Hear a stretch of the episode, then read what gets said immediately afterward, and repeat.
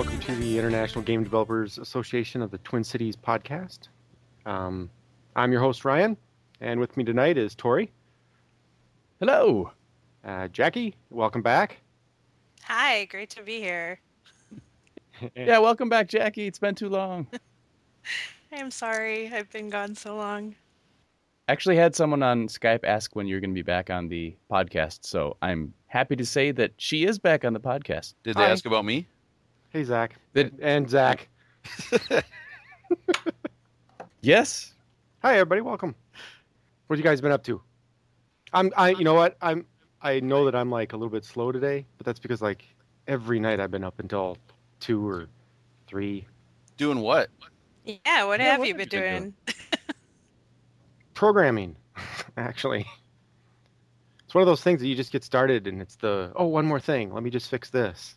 Well now and then you did it, and then you got to test it, and then you're like oh, one more thing. And then it's three in the morning. that just me? Nope. Okay, then I get up and put the kids on the bus at 6:30, so it's good. All right, well other than staying up super late programming, I it's been so long. I think I'll just leave it at that. What have you guys been up to? And gals, gal. Well, I've um, I've been doing this kind of crazy combobulation of stuff. I was full time freelance up until last month when my old boss called me because they'd lost two employees, so he wanted me to temp for a little bit. And so I've been doing that a little bit, and then also started um, just running some cameras for a little local station, just for some some evening stuff, just very very infrequently. That's channel And then 12, right? Channel 12, yeah. So it's just like basically public access stuff. So, Oh yeah, we used to Um, watch the news on that when we lived in Brooklyn Park. oh, cool, yeah.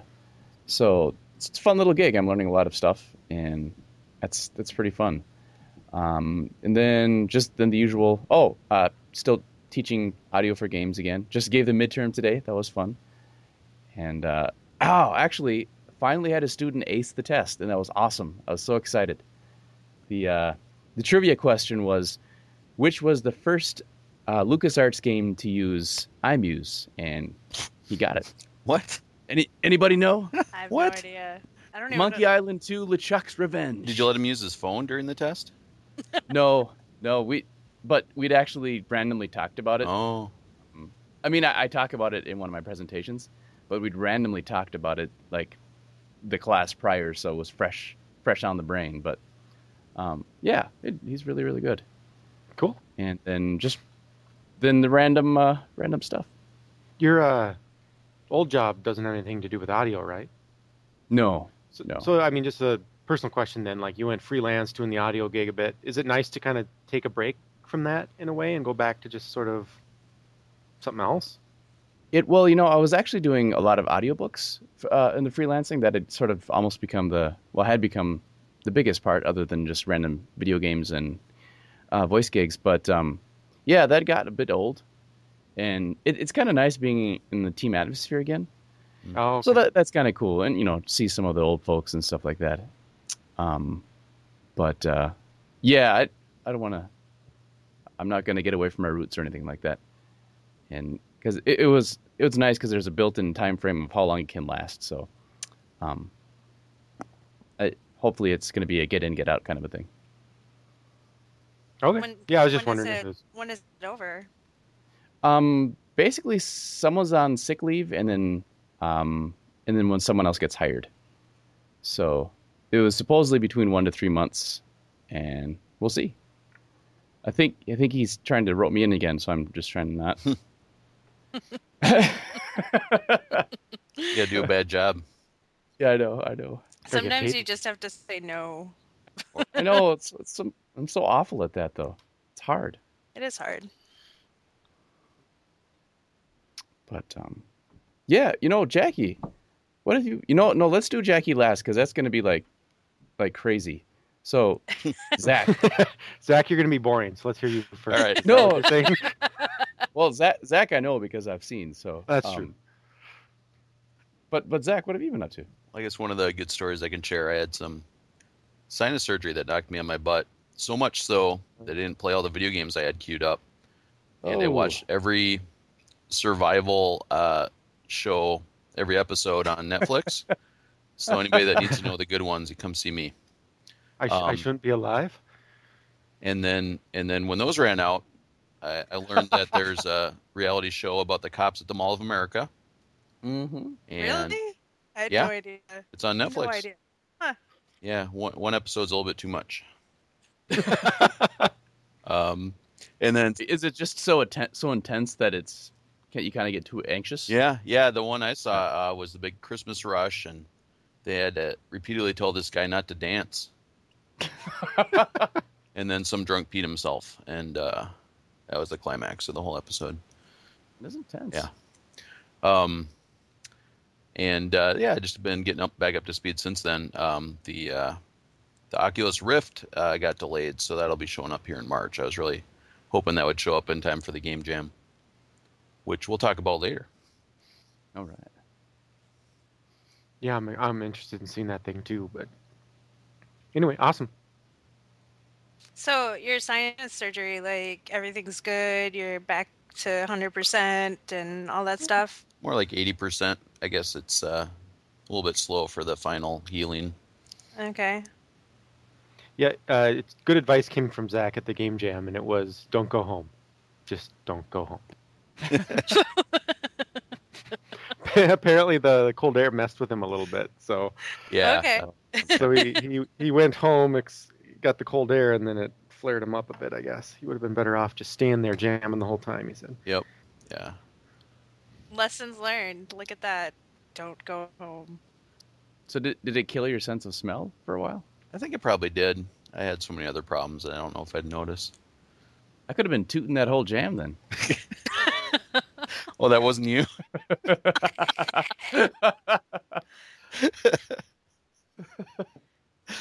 It's probably for the best. He was sitting next to me the whole time, so Jackie's all turn. right. Go, Jackie. I don't know how to follow that up, really. I mean, come on. Um, gosh, uh, what have I been doing? Um, well, I was working on this company for a little while, and now I'm working on moving to San Francisco. Whoa. So that's what I'm up to right now. Incorrect. Jackie is in fact not moving to San Francisco, folks. Yeah. So um, Wait, Tori, just cut I- it out.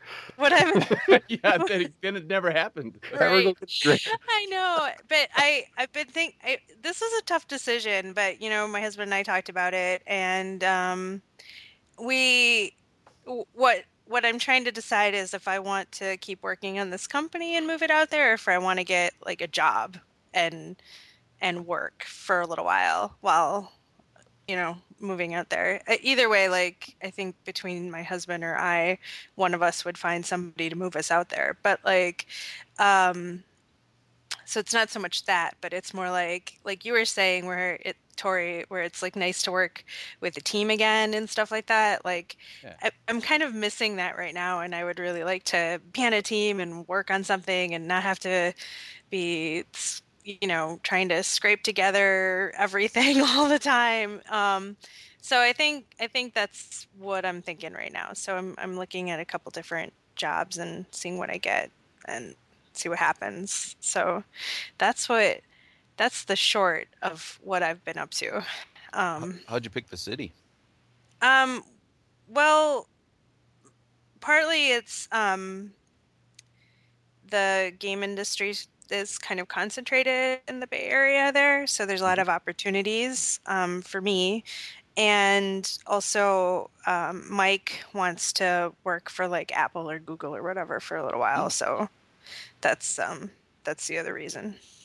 So we're looking at, um, you know, probably not San Francisco, the city, but probably like somewhere out around Cupertino or Mountain View or Palo Alto or Yeah, whatever. little farther south.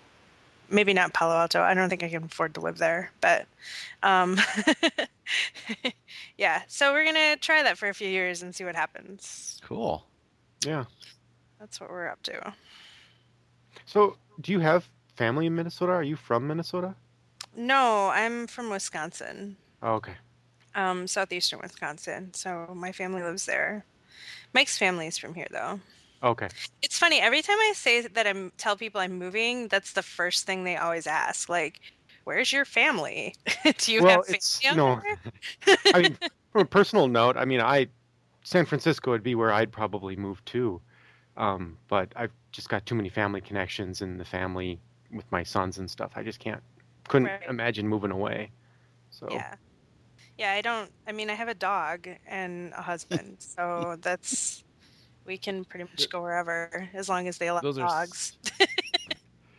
yeah, so um yeah, that's kind of what I've been working on. I've been, um, been networking and I I went to She's Geeky during the weekend of the Game Jam um, in San Francisco this year. So um, that was really interesting. Uh, the the tech scene out there is so much different than the tech Oh. scene.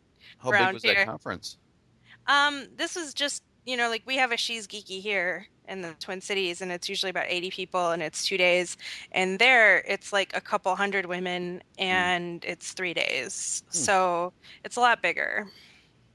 Considering like they put it together with like no budget, and they um, don't advertise it very much. It's amazing they get as many women as they do. But it's like you couldn't like swing a dead cat without somebody like who meeting someone who like works at Google or Apple or Microsoft or whatever. Like you name giant company, like they work Mhm. there.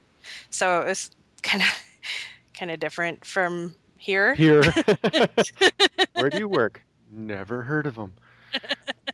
Well, for our listeners, what is what is She's Geeky? That's a good point. Oh, She's Geeky is a uh, unconference for tech women, and it was started in 2007 by uh, Kaliya Hamlin, and um, we've had th- three She's Geekies here in the Twin Cities. Um, we started doing them in, I want to say 2010. So um, yeah, that's basically what it is. Do, do you know, just out of, as a contrast, do you know how many other ones there are across the, the country? Of She's Geekies, or Just yeah, I mean, yeah.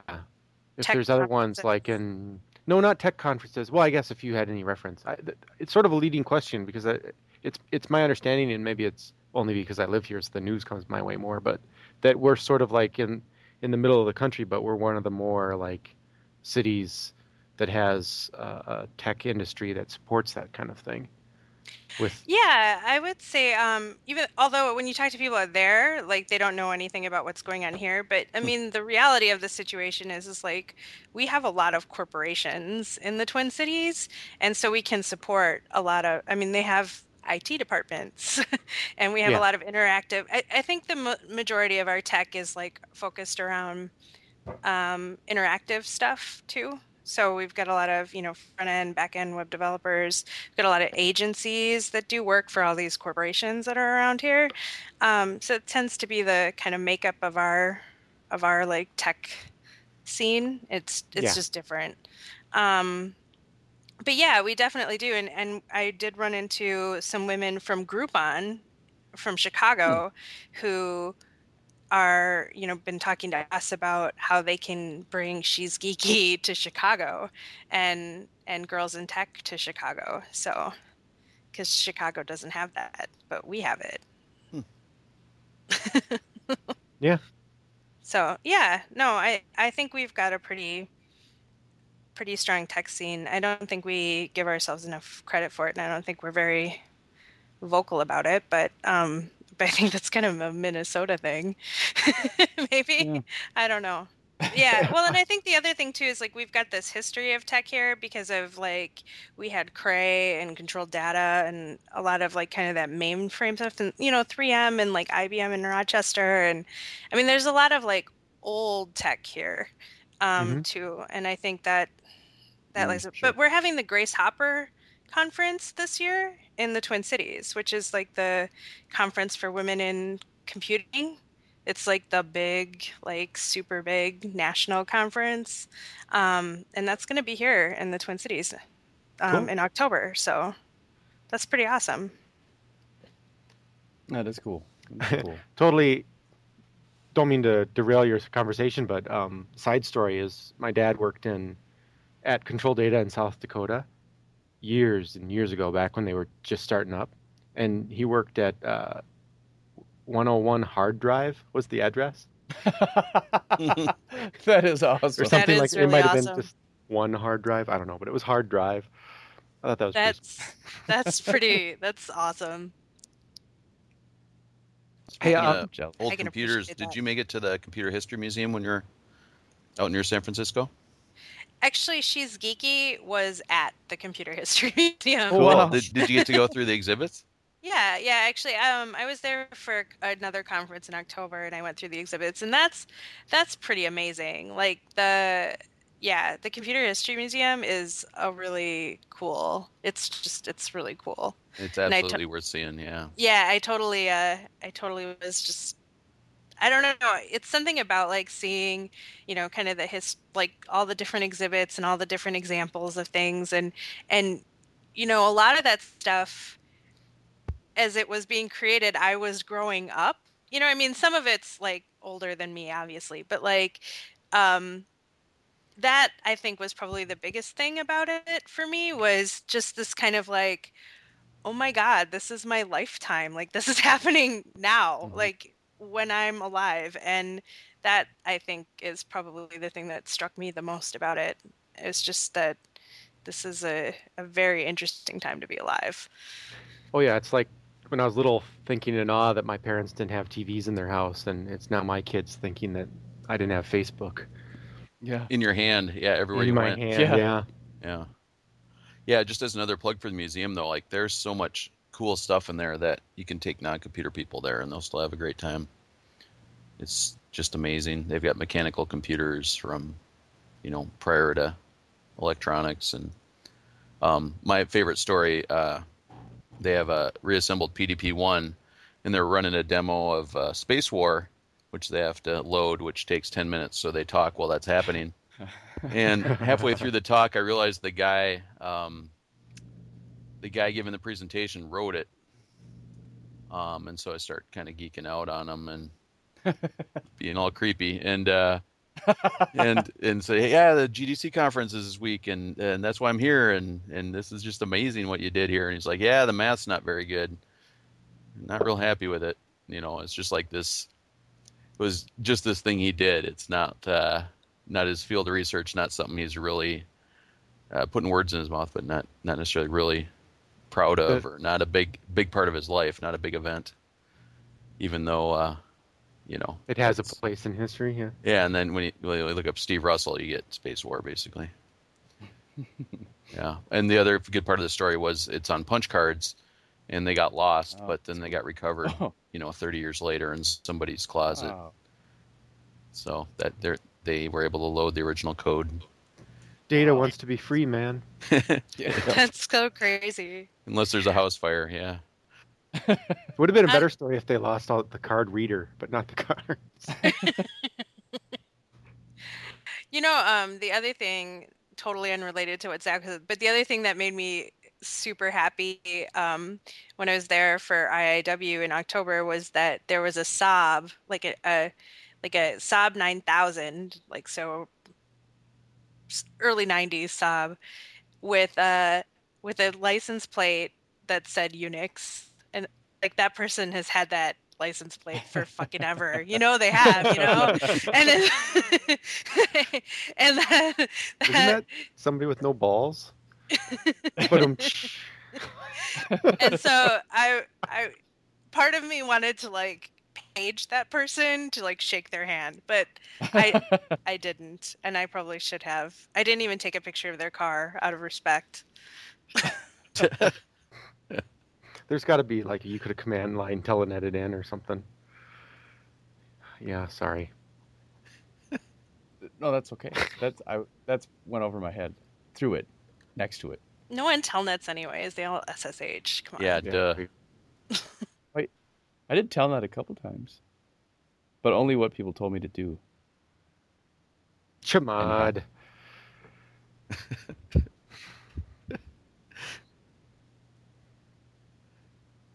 Oh, uh, okay. So Jackie, I know that you had like, you, and you sort of mentioned it, and if you don't want to talk about it, we'll just cut it out. But what were you? You said you were working on like a on something, and then did you say you were not working on that anymore, or?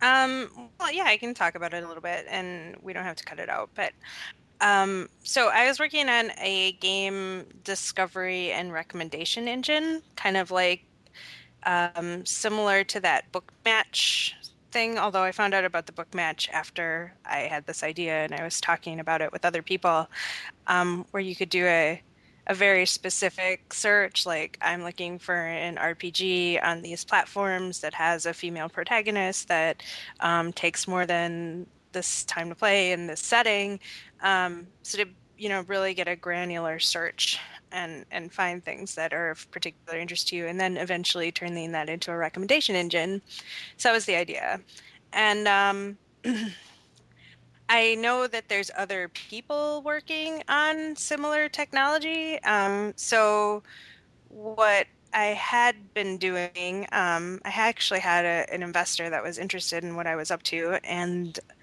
um, I don't know. Like part of it was I felt really kind of overwhelmed, like starting a whole new company right away, and then I think the other part of it is I'd rather work on a team, and then the the mm. third part of it is was I was actually thinking about pitching this to a company and saying, you know, I want to work on this team doing this thing, like because I don't really feel like I have to be the like the I don't know the figurehead of the the thing. Like I don't have this kind of ego that I need to. It needs to be mine and only mine. It's just I really really like the solution to be in the marketplace. I don't really care who does it. Mm-hmm. And um, the other thing was. Uh, I had this idea around doing it so that um, the people who are using the tool they own all of their personal data around it and they're basically leasing it to me. So it's a sort of kind of data cooperative. I can't think of a better way to describe it.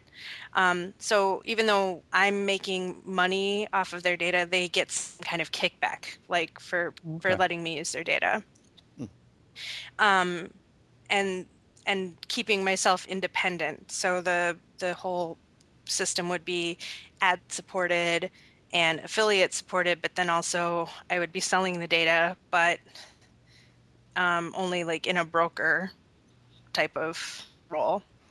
Gotcha. So that was the other thing, and um, because of the people that I I've met, um, it just so happens that Kaliya and Mary Hodder, um, the woman from She's Geeky, are really into like personal data and these like personal data ecosystem and personal data. Um, there's like a lot of people that are like talking about creating personal clouds and stuff, and that's why I went to IIW and I met some of these people, thinking like maybe I could use some of their technology, but then discovering that this is all like theoretical right now. like there's uh, like some working stuff out in the but there's you know several companies they're all kind of competing with each other to figure out like who's going to have the standard and there's it was just like too nebulous and um, for me to make a business decision around it. Like I don't so that was that was the other part of it too. So it's been an exciting few months for me. yeah this idea has gone through many iterations at this point. So the the difference between it being like the the Amazon other people that bought this bought something else, or like the Netflix, you know, whereas people who rated this high also rated these high, kind of thing, is that it's searchable in the very specifics that like you mentioned. Yeah, so it would be similar to like Netflix or Amazon to an extent, but it's ba- mainly based off of your personal behavior and not necessarily the behavior of your friends. Because one of the things that I've noticed about, uh, or even just other people, is that I have a lot of friends and I really like music, but I don't like my friends because they like the same music as I do, right? Mm-hmm. like right. those things are separate. Or the same problem that like Steam has is where Steam wants to recommend me a bunch of shooters because that's all I've ever bought through Steam, but that's clearly not the only thing I play on my PC. They just don't know that. Like they have no exposure to the other things mm. I'm doing. So for a tool to have the knowledge of all of your game playing behavior based on like what you're searching for because what i play on my phone is completely different from what i play on my pc which is completely different from what i play on my xbox so Mhm. and if you were to look at my gamer tag you'd see all i play on my xbox is lips and like like dance central and rock band okay Halo, Halo. but I need a singing shooting game. But I don't play any shooters on my Xbox. I don't like playing shooters on my Xbox. But on my PC, I play, you know, stuff like Civilization and Mass Effect and Dragon Age and, you know, TF2 and all of like Portal and all that stuff. Um, and then on my phone, I play stuff like Game Dev Story and Bejeweled. So, you know, it's like, I don't know. What no, I I'd know like what you're saying. What I'd like to actually do is like work in a large corporation with a budget to kind of help drive things in this direction to kind of get away from like this, uh, you know, because now they're talking about not just like core gaming and and casual gaming, but now they're talking like I don't know if you've seen this like mid core Mhm. thrown Yeah. around. So it's all garbage. It's like one individual like has different play styles and different interests based on like the device that they're using. It doesn't put them in a completely different category. You know what I mean? Mhm. So it's like understanding kind of the whole ecosystem. And then I think once you get some knowledge around that, you could exploit that to figure out like how to, you know, maybe like I'm playing Bejeweled right now, but if you advertise like some Mass Effect DLC because you know that I like it, that would be really relevant to me at that point in time. You know, even though I don't, I'm not playing it on that device, but like doing that kind of cross promotion in a really knowledgeable way would be great. Yeah, no, absolutely, absolutely.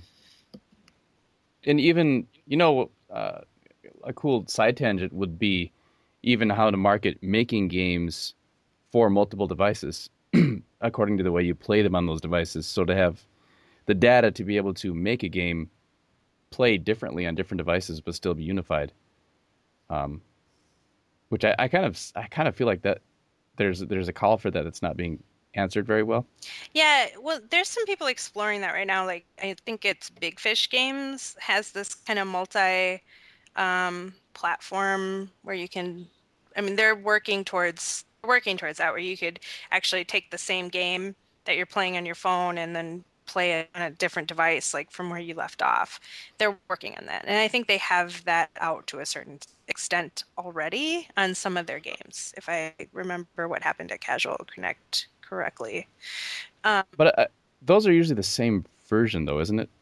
Right. So, but I mean, I think that's the start is getting the technology to work, and then. Sure, sure. But I think you're talking about like a mash between like the multi-platform and like transmedia, maybe. Is that what you're thinking? Where it's like, Uh, yeah, I think so. Like you, it would be the same game, but you you might slant toward different activities in the game depending on what device you're using.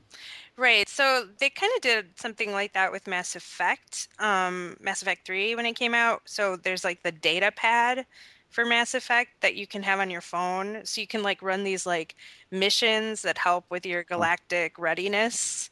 Um, Oh, that's and then really and then your galactic readiness would but it's like it's a minuscule amount of galactic readiness which is the problem like they really want you to play multiplayer to up your galactic readiness but but i mean it's a start right like but Yeah, oh, that's yeah. kind of what you're talking about so you're like Yeah. engaged with the game on a different device like doing a slightly you know the different activity but yeah yeah i i agree i like that idea i like that kind of um that's the stuff i like Yeah, I think that that'd be really because I because I don't necessarily want to play a different game. I just want to, you know, I still want to be engaged with the story or, or some part of it, but I don't necessarily, you know, the the control control scheme or attention span isn't there to devote to it in a certain way, and I think there's not enough data out there to understand how enough people do that. So I, I could see some serious benefits even for that. But I know that's that'd be ancillary anyway, but still interesting.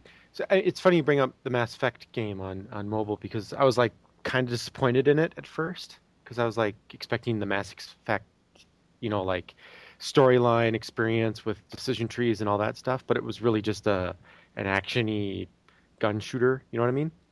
You- oh you're talking about yeah, you're talking about Infiltrator. The, yeah, Yeah, yeah, that's a separate thing. Okay, but yeah, yeah, it did the galactic readiness thing too. Um, Right. I, that's why I thought I thought you were. no, this was just like this data pad. It was like it has all your codex entries in it, and and like news from Mass Effect, and then you can run these like little missions. Um, Okay. to up, well, so yeah, and then the, and then there's Infiltrator, which also unlocked some like items too in the game um, upon completion. So they they actually had two different apps for that, which I okay. is I guess I- a kind I of a didn't- cool idea. I didn't know about the other one, but I, I Yeah. but my point was that I, I was disappointed in it at first, but I ended up really actually enjoying it for what it was, and I thought about it more, and I'm like, you know, I don't know if I wanted to, you know, I'm engaging with it for ten minutes while I'm sitting waiting for, you know, the kids to get off the bus or something, versus like actually playing for hours and hours like I was with my television. So I'm like, there's a different atmos- atmosphere of having that on my tablet versus, you know, playing Mass Effect at the computer or on the on the TV. Anyway, Although I wouldn't know because they haven't released it for Windows yet. So, uh, EA, I'm looking at you. Wait, what? Oh, well, uh, they haven't released it on Steam. I'm sorry. Oh, I was gonna say like yeah, that you can play Mass Effect three on your Windows machine. Yeah, they no, do I- it I all just- the time. I, I just they, you know, they're like, oh, you have to come to EA's Origin store, and you can't go to Steam where you have the rest of your data already. I know I could just transfer the directory, but it's a it's a principle thing. it's a No. I- yeah, that's the whole. That's the part that frustrates me is like trying to capture people. Um, and that was what I wanted to avoid with what I was doing with Happy Match. Is like I don't, I don't need another like captive vertical where I have to re-enter in all my information, and then Yeah. you only see like part of my, you know, only part of my activity. So you don't really Yeah. understand all the other things that I'm doing. So your data is not maybe as good as it could be, but yeah. it it makes me think of uh, Netflix. Okay, so Netflix, like, granted, it's a little skewed because the kids put that they like, you know, wow wow Wubbzy or whatever in there. So I really like apparently, you know, some strange stuff. But when it says I'm gonna like something and it's, you know, I, I don't know, a time travel movie or something, I or uh, what was it, the Troll Hunter. Like I, I trust it, and I watched the movie, and it and it's been extremely good. And Mhm. um, I read something not too long ago about Netflix and Flix and their their their algorithms that they've developed to help make that work. Have you heard about this at all? Where they actually went and turned it around? What could they do to make a to make a movie? Oh yeah, and didn't they use that to to make their series? They, I'm sure it had an impact on what they decided to do. Although I, I wouldn't expect that their first series they did that. The oh my gosh, what was it? Uh, nor nor uh, House of Lilyhammer. Cards. Lil- Lilyhammer. House of Cards is the one that just came out, which I guess is okay, but Lilyhammer is like off the wall, weird. I don't know that they would have I ran it watched, that like- algorithm. I watched like two of those episodes of Lilyhammer, and I was actually kind of like, "This isn't bad." I, but yeah, I mean, it, it's it's goofy. Like mafia boss goes to Yeah. yeah, Norway just, or wherever. Yeah. yeah, yeah, No. it's just weird. I agreed. I liked it, but I haven't gone back and watched anymore. And and so it turns out that I didn't like it enough. I guess. anyway, that just, your your like statistics thing is I would really love that sort of something that would tell me that I would like something in the gaming space that same sort of way, and not the way that like my um my iPad does because it doesn't know me at all. It it that thing is totally bogus. And then same with Steam. I just have so many games on Steam that it doesn't know what to think. I think. It, it's Yeah. weird. It's weird that Steam hasn't paid attention to that because they know if you're playing it or not. Like Netflix knows if you watch the movie or not. If you Oh, and just it's- canceled out of it. That's true. It's, but and if you've rated it. I mean, That's true. Yep. I've got the same problem you do though. That the ratings are just somebody bungling the controller. Like everything that gets highlighted or watched ever gets a five star rating. Well, in the case of the kids, I think they're legitimately doing it, but because there's a lot of like Iron Man and stuff that's highlighted. Oh yeah, that's the kids, Ryan. Totally the kids. I don't care about the cartoon. One of the Like- cartoons. Like I said, it's totally the kids. We believe you. no, I'm the one that highlighted MacGyver as five stars. That was me. Well, I love. uh, I, I wish they could let you separate the cues. Not that I, not that I care about displaying my cues, but the the recommendations are getting so goofy because it's like, I, I mean, you guys are just talking about it, but it, it's like you know, it's like um liked um Merlin and uh, zombie death blood gore attack and say yes to the dress. It's just the Notebook too. the notebook. Oh God. Yeah, I, with more glitter. I made I the. pissed, I pissed off my husband because I went on this like hoarders bender. oh gosh, yeah, that'll ruin your cue. and now and now everything is like TV shows, like those like AMC TV shows. There's Oh, I'm So- sure it had to to give you the show that's like uh, people eat that or something like that. You know, people who eat Kleenex and stuff like that. We watched a couple episodes of Hoarders, and that's the stuff that came up afterwards. Oh wow. It was really weird, off the wall. Like the people that drink Lysol and stuff. Yeah, Yeah. toilet paper and I don't know. Yeah, mental illness for entertainment. That's called. yeah. Welcome to America. I know that's that's the part that's actually the bummer. So like the first, you know, I think season of Hoarders was it felt like yeah, it was a little voyeuristic, but you know, the people weren't super crazy and they seemed to want to get help. But then by like the second season on, it started to be like, let's find the craziest mother we can find who is totally not going to want to have help and like totally is going to, you know, be the most combative and and that's that's when it started to not be like that was kind of uh, and it, so it was gross on a whole other level at that point Mm. and then I stopped watching it. As much as you know, all that's been into my head is all the stuff that we could talk about with this regard. I think we should bring it back to games somehow.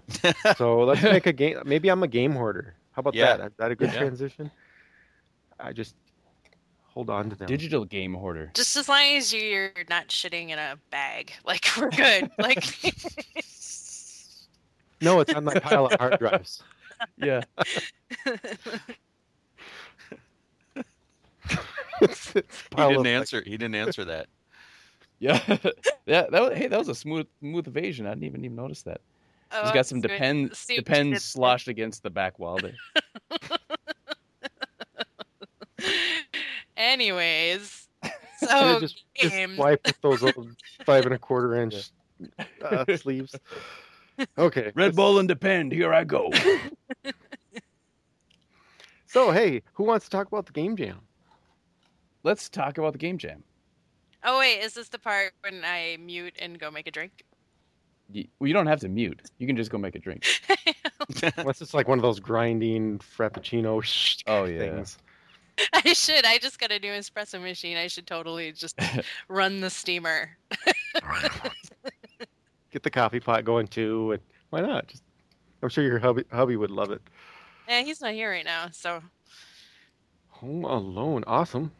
So yeah. okay, So we, yeah, we let's had talk about the jam. A, we had a global game jam, and uh, it's going to break the world records again. Um, Yeah. I'm just looking at the numbers here. They're not final yet, but um, uh, quick 320 sites in 63 countries, and um, Including Tunisia and Bolivia for the first time this year, which is pretty cool. and nearly 12,000 people that actually got credited on a project, um, and over 3,000 projects. So um, it was ridiculous. The servers broke at the end when everybody started uploading. That's right. Um, How much was it in contrast? What was it last year? Did they? Oh yeah, put me on the spot, huh? Um, I want to say it was about 2,000 projects, but I'll look that up. I wonder. Yeah, it was big. No offense against them. I wish they had a better theme this year.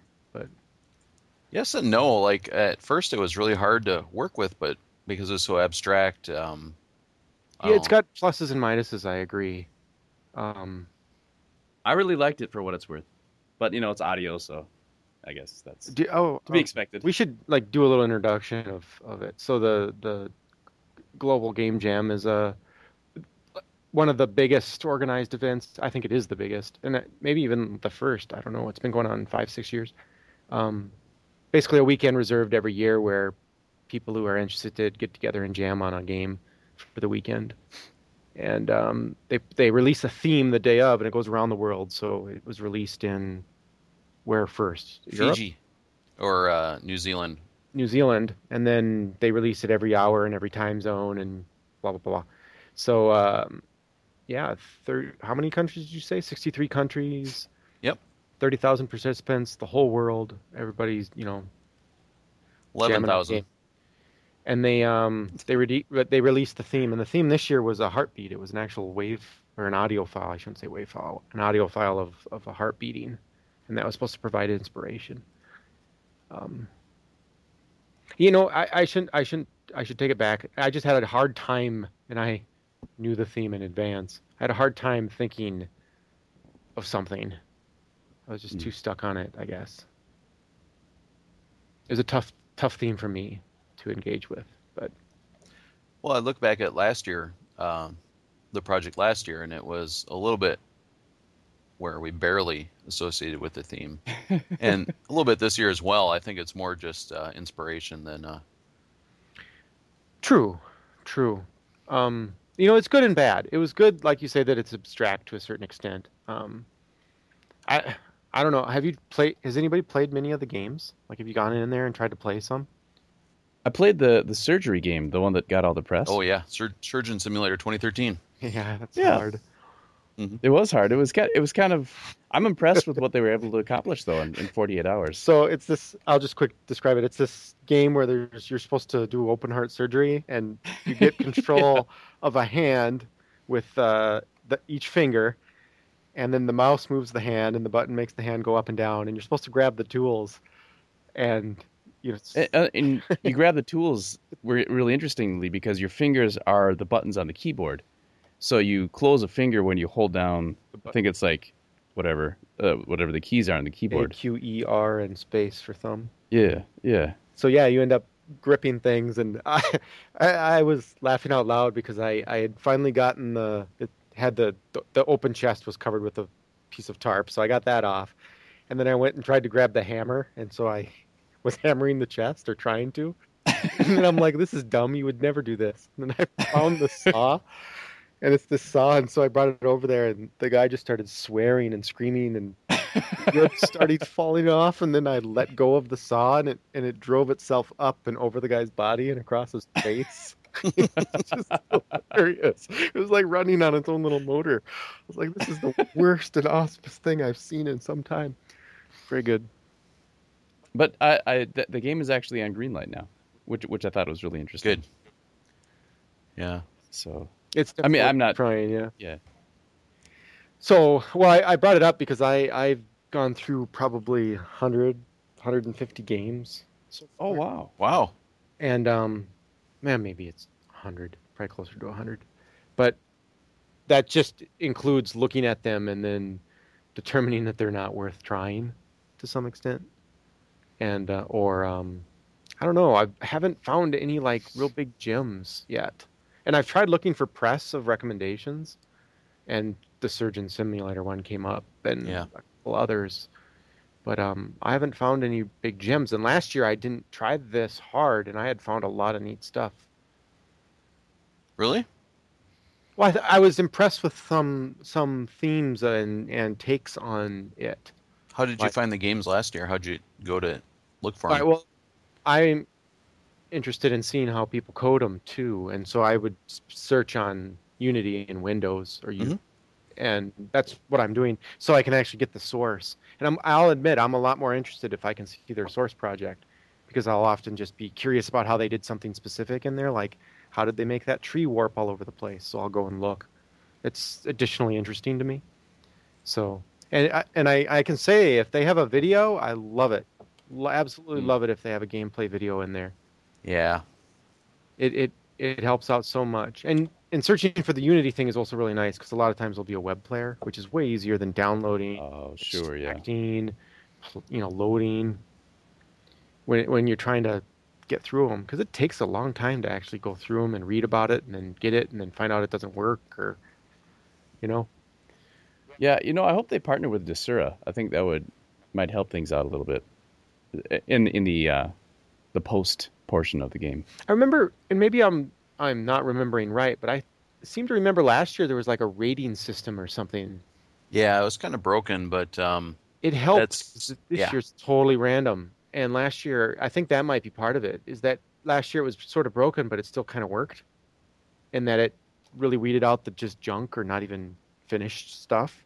yeah, people won't bother to fake rate up something that you know isn't even done exactly. Yeah, exactly. And and this time there's like, like even on our team, um, one of the game jammers groups they submitted two games of the same name and title and everything. Really? Yeah, like if Hmm. you go to the. Uh, mm, let me- let me- now I have to go look, but uh, there's numerous numerous projects that have done that, where like one person or both people went and made the game or something like that. Hmm. Maybe it's gone now. Nope, no, right there. A con man, a brother is in there twice under our our site. Hmm.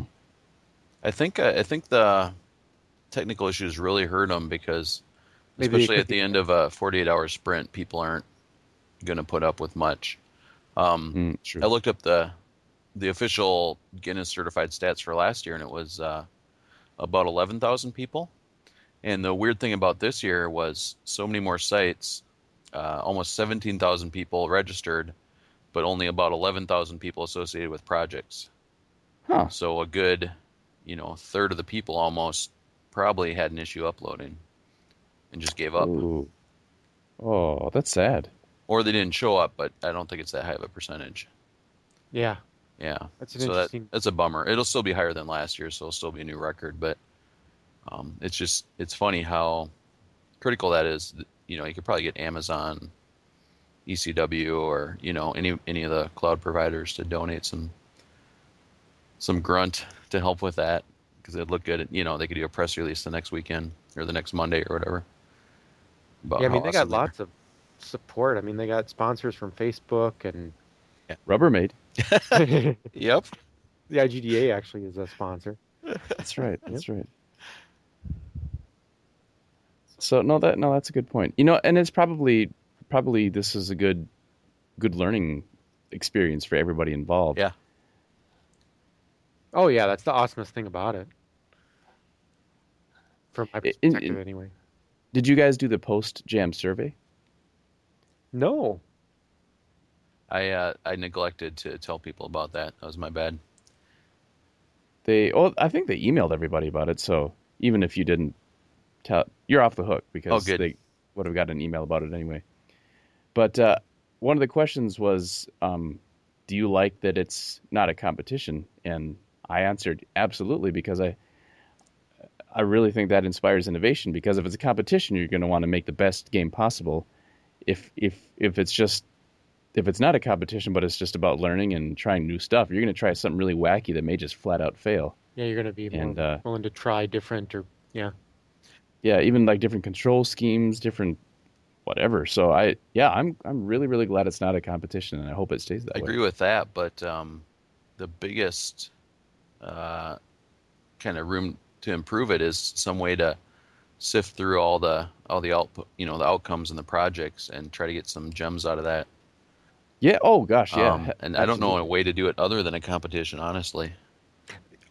Yeah, I wish there was some rating. You could do like mini competitions where you don't actually win things. Yeah, Where it's like, um, here's you know the top twenty most innovative or wacky or gory or scary. You know, you could put it into into themes maybe. You know, I don't know. yeah. I think that that would be one of the one of the keys. I'm gonna actually suggest that at the meeting at GDC this year is like uh, similar to the kid contest where they invent um, first prizes until everybody's got one. You know, the best sound, the best controls, the the wackiest character. You know, it just make up like Yep. 20 categories, That's a good. and you'll end up with 20 leaderboards or whatever. Um, and then um, people can go through the different ones. Um, and it's not the same as having just one ranking system, where it, it gets pretty weird pretty quick. Yeah. Because I Well, and and that, and I and I and I I guess in some ways that it's a little bit of a competition, but it's still not like a, a money to prize competition where you're you're gonna abandon stuff to try to make it. I think that that that feels more like a bonus to me, which I think is totally cool. Yeah, I agree. And and if we had 300, you know, one from every site, 300 best uh, action games or whatever, 300 best sound, uh, Mhm. somebody that cared could get through all those in a couple days. Yeah, for sure. Yeah, so that's going to be my suggestion at the at the meetup at uh, GDC.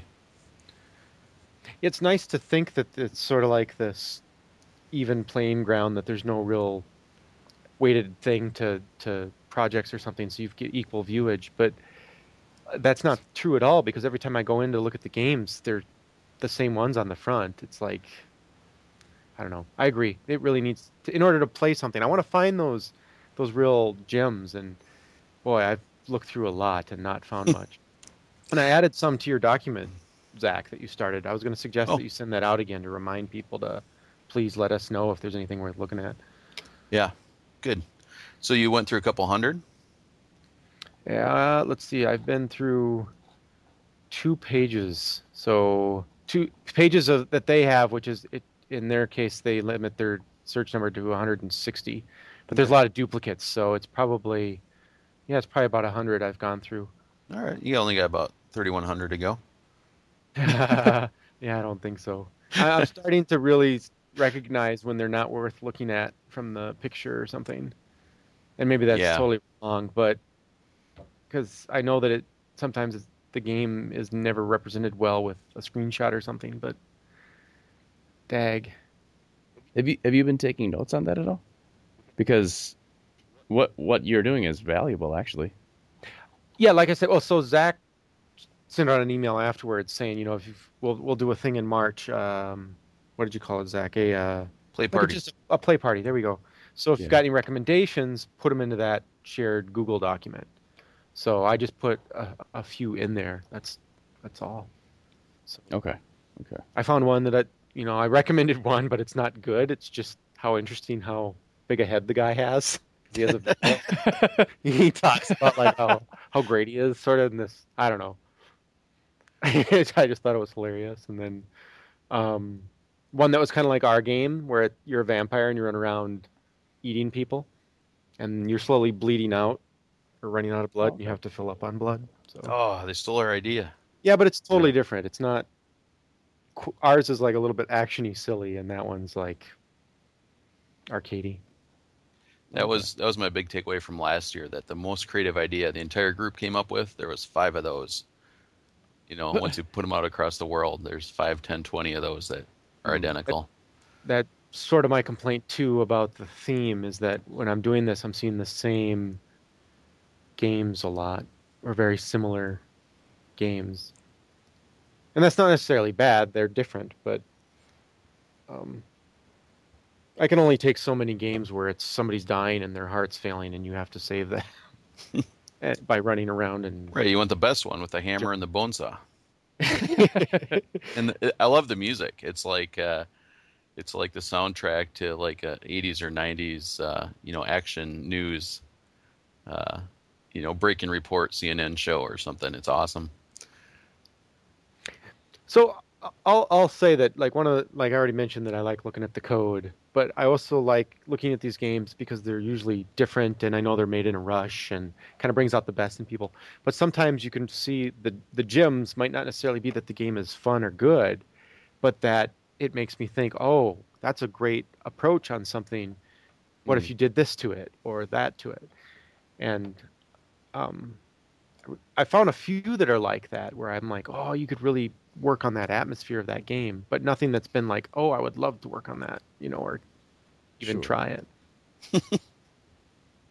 Well, you know, but with any luck, some lists will start circulating. Because I, I, you know, you, I mean, we can't be the only ones that are, are really wanting to go through that kind of stuff and, and maybe not do the hard work. And I know there's people that like doing that hard work. So we just need to find them. Yeah, I remember. Well, I was doing the I was doing the same thing last year. I was going through and going through and and um, I do it with Ludum Dares too. When they come out, I, I go and I hit a bunch of games and and then just eventually after a day or so, because you you can spend a couple hours and only play ten, Sure. and after a couple days of doing that, you're just, you know, it's Yeah. like, I don't know. I get I feel the same way when I do social media. I guess, just get a little bit like, man, I can walk away now. I mean, the I understand. and instead of having the sites, you know, nominate their best, you could have you could crowdsource it and divide it up into a page of 160, and everybody does one. Um, and then yeah, somebody will be corrupt or won't do their job, but you'll still, on average, unearth the you know a good number of things True. that uh, that are You- decent.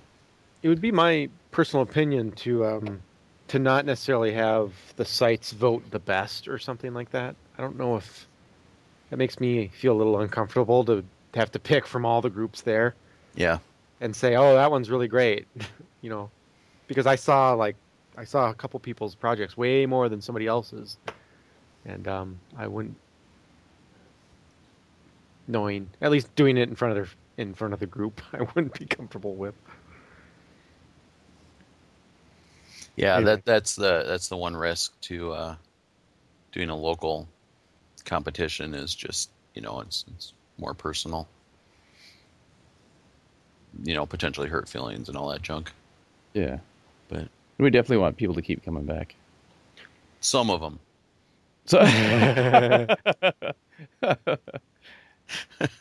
Sorry about that. Hey, you used the showers this year. No, I didn't. Oh, I thought you did. No, I went and put deodorant on though, Oh, okay. and brushed my teeth Ah, and that'll- stuff on a normal that'll trick. schedule. Yeah. Somebody talked about it. I don't remember who it was.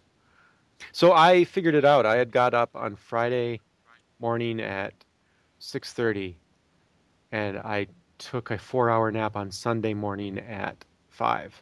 No, you slept longer than that. It was 4 hours. Was it? Yeah. The first time I woke me woke up you up, after- or the second or third time? oh my gosh, I was out. Um the the first time was after 3 and then you woke me up an hour after that. No, Yeah. it was like nine and then ten or something. I don't even remember. Yeah, I went to bed. I went and laid down at 5 in the morning. All right, all right, I'll buy it. Yeah, I'm seeing a, a really good like sponsorship opportunity here for like Meth. Febreze and Febreze and meth. Febreze and and deodorant and like those uh those little uh disposable toothbrushes. Oh, Yeah. funny. It didn't smell as much as last year. We had a bigger smell- it, bigger working space, I think. did it was it smelly last year? A little bit. Oh. I couldn't. I didn't notice last year. That means something. Yeah, maybe it I did the deodorant thing last year though. I don't know. that doesn't cover up everything. yeah. I just put it under my nose. So Yeah. the Depends and Red Bull don't get you everywhere, but they get you pretty far. I just I, I love the one table where they just finally gave up and brought a case of Red Bull over to the table. Too much work to walk across the room. Oh. I actually couldn't believe the amount of, of cans that were showing up on some people's place, man. I don't I don't know what would happen to me if I had that many Red Bulls. It stops working after a while. Yeah, I, well, I do know I had like a pot of coffee, or if not more, that first morning. Somebody made coffee, and I just I drank a lot of coffee. So anyway, I really enjoyed the jam. I, I I think it's a lot of fun. I do have my disappointments for for the same as last year, is that I didn't get up out of my seat enough and go walk around. Yeah, I might have to force that. But the thing I like so much too is even more is the actual like hunkering down and doing something in a in an elongated period of time because I don't get that too often with um in this vein of stuff anyway with work and family and only a limited amount of time at night if I want to get actually good sleep anyway. Yeah, and and the you know even though um, I'm par- particularly guilty of, of of leaving and then coming back, but it is cool to be able to be that in that close proximity for that length of time, not just by yourself, but with in fact with a team. So that's it's such a cool experience, and to bang your heads together, and then figuring out how to deal with fatigue and, and all that stuff. It's uh, yeah, I I love it. I really loved it. And uh, I I actually really enjoyed. Uh, j- just to, for our listeners to know, I did audio for um, for mainly for our group, but also for anybody who needed audio. And uh, I made a new stipulation that I would only be able to use sound effects and music created there, no synthesizers, just a field recorder and my guitar. And I actually enjoyed that quite a bit more than having all the crazy tools at my disposal last year. Um, so that that was a lot of fun, and I uh, I I think I like the results better too this year. So that for me that was that was a blast. Yeah, I thought that was a good decision actually. Because sometimes I don't know, it's me, but sometimes technology can get in the way of me getting things done.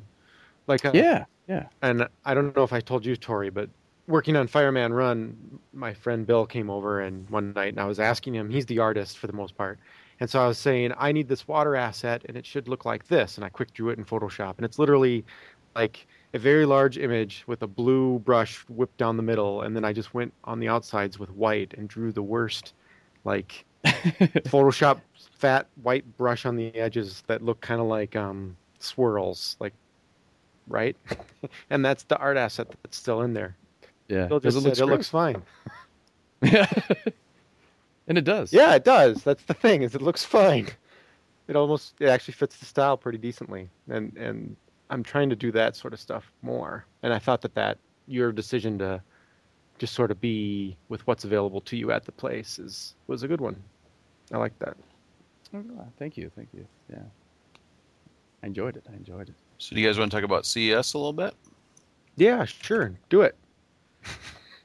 I don't really know anything about it, so Well, it's the it's- Consumer Electronics Show. Um, Well, yeah, it's yeah. traditionally the TVs and you know that kind of stuff. Um, games wise, the there was a few announcements around streaming technology, um, and the wacky, crazy surprise thing was um, Nvidia showed up with uh, some hardware called Project Uh-huh. Shield, and uh, it essentially is they make obviously expensive video cards. They also make the the chips that go into some cell phones. Um, it was based on that, and then Android OS, and it looks pretty much like an Xbox controller with a phone taped to the top.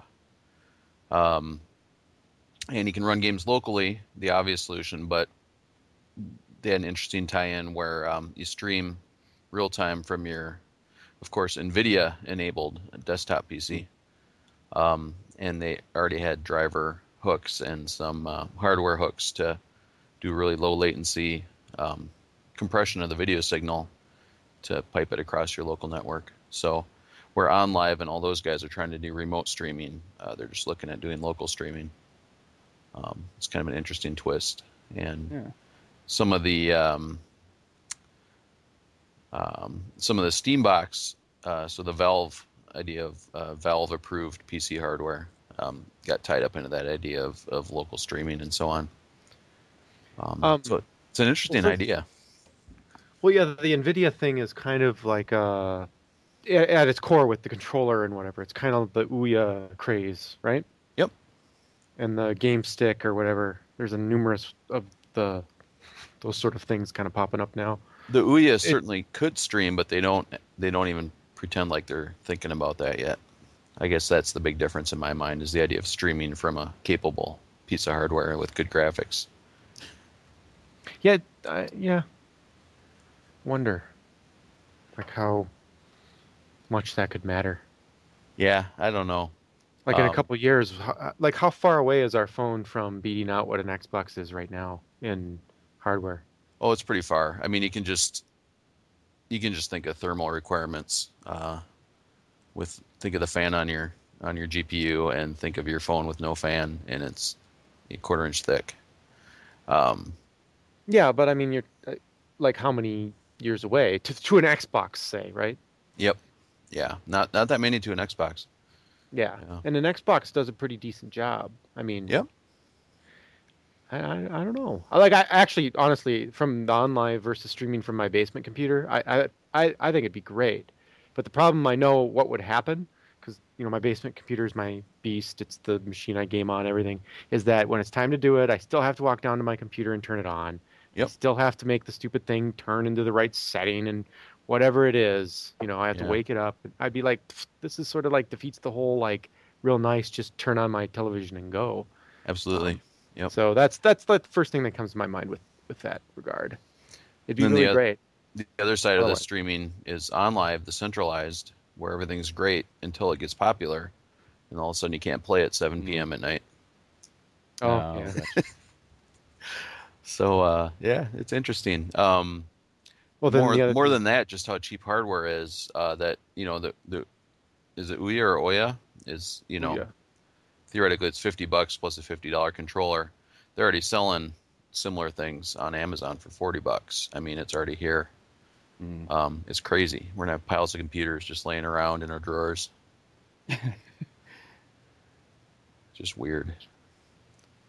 Yeah. Is is the Oh, I'm thinking the game stick. Game stick with the horrible looking controller. Yeah. anyway. Um so how about the the uh the the Steam thing, the Steam box? Um, so that's not real clear exactly what's happening. It seems like they're just going to certify certain hardware builds. Yeah, because they came out with Big Picture. Yep. Which is that sort of like plug your computer into the TV and it and it is a decent interface. And I've I tried that over the the Christmas break. And the initial Wow. Steam boxes are going to be Windows. Linux is still a ways down the road. Always got to say Linux.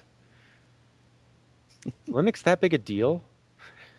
Uh, Who was I talking to about that? Like, why? the second is, biggest deal. Yeah, why is it the second biggest deal next to Windows. for Uh, literal gamers? Eh, I don't know. In terms of OS capabilities, I guess.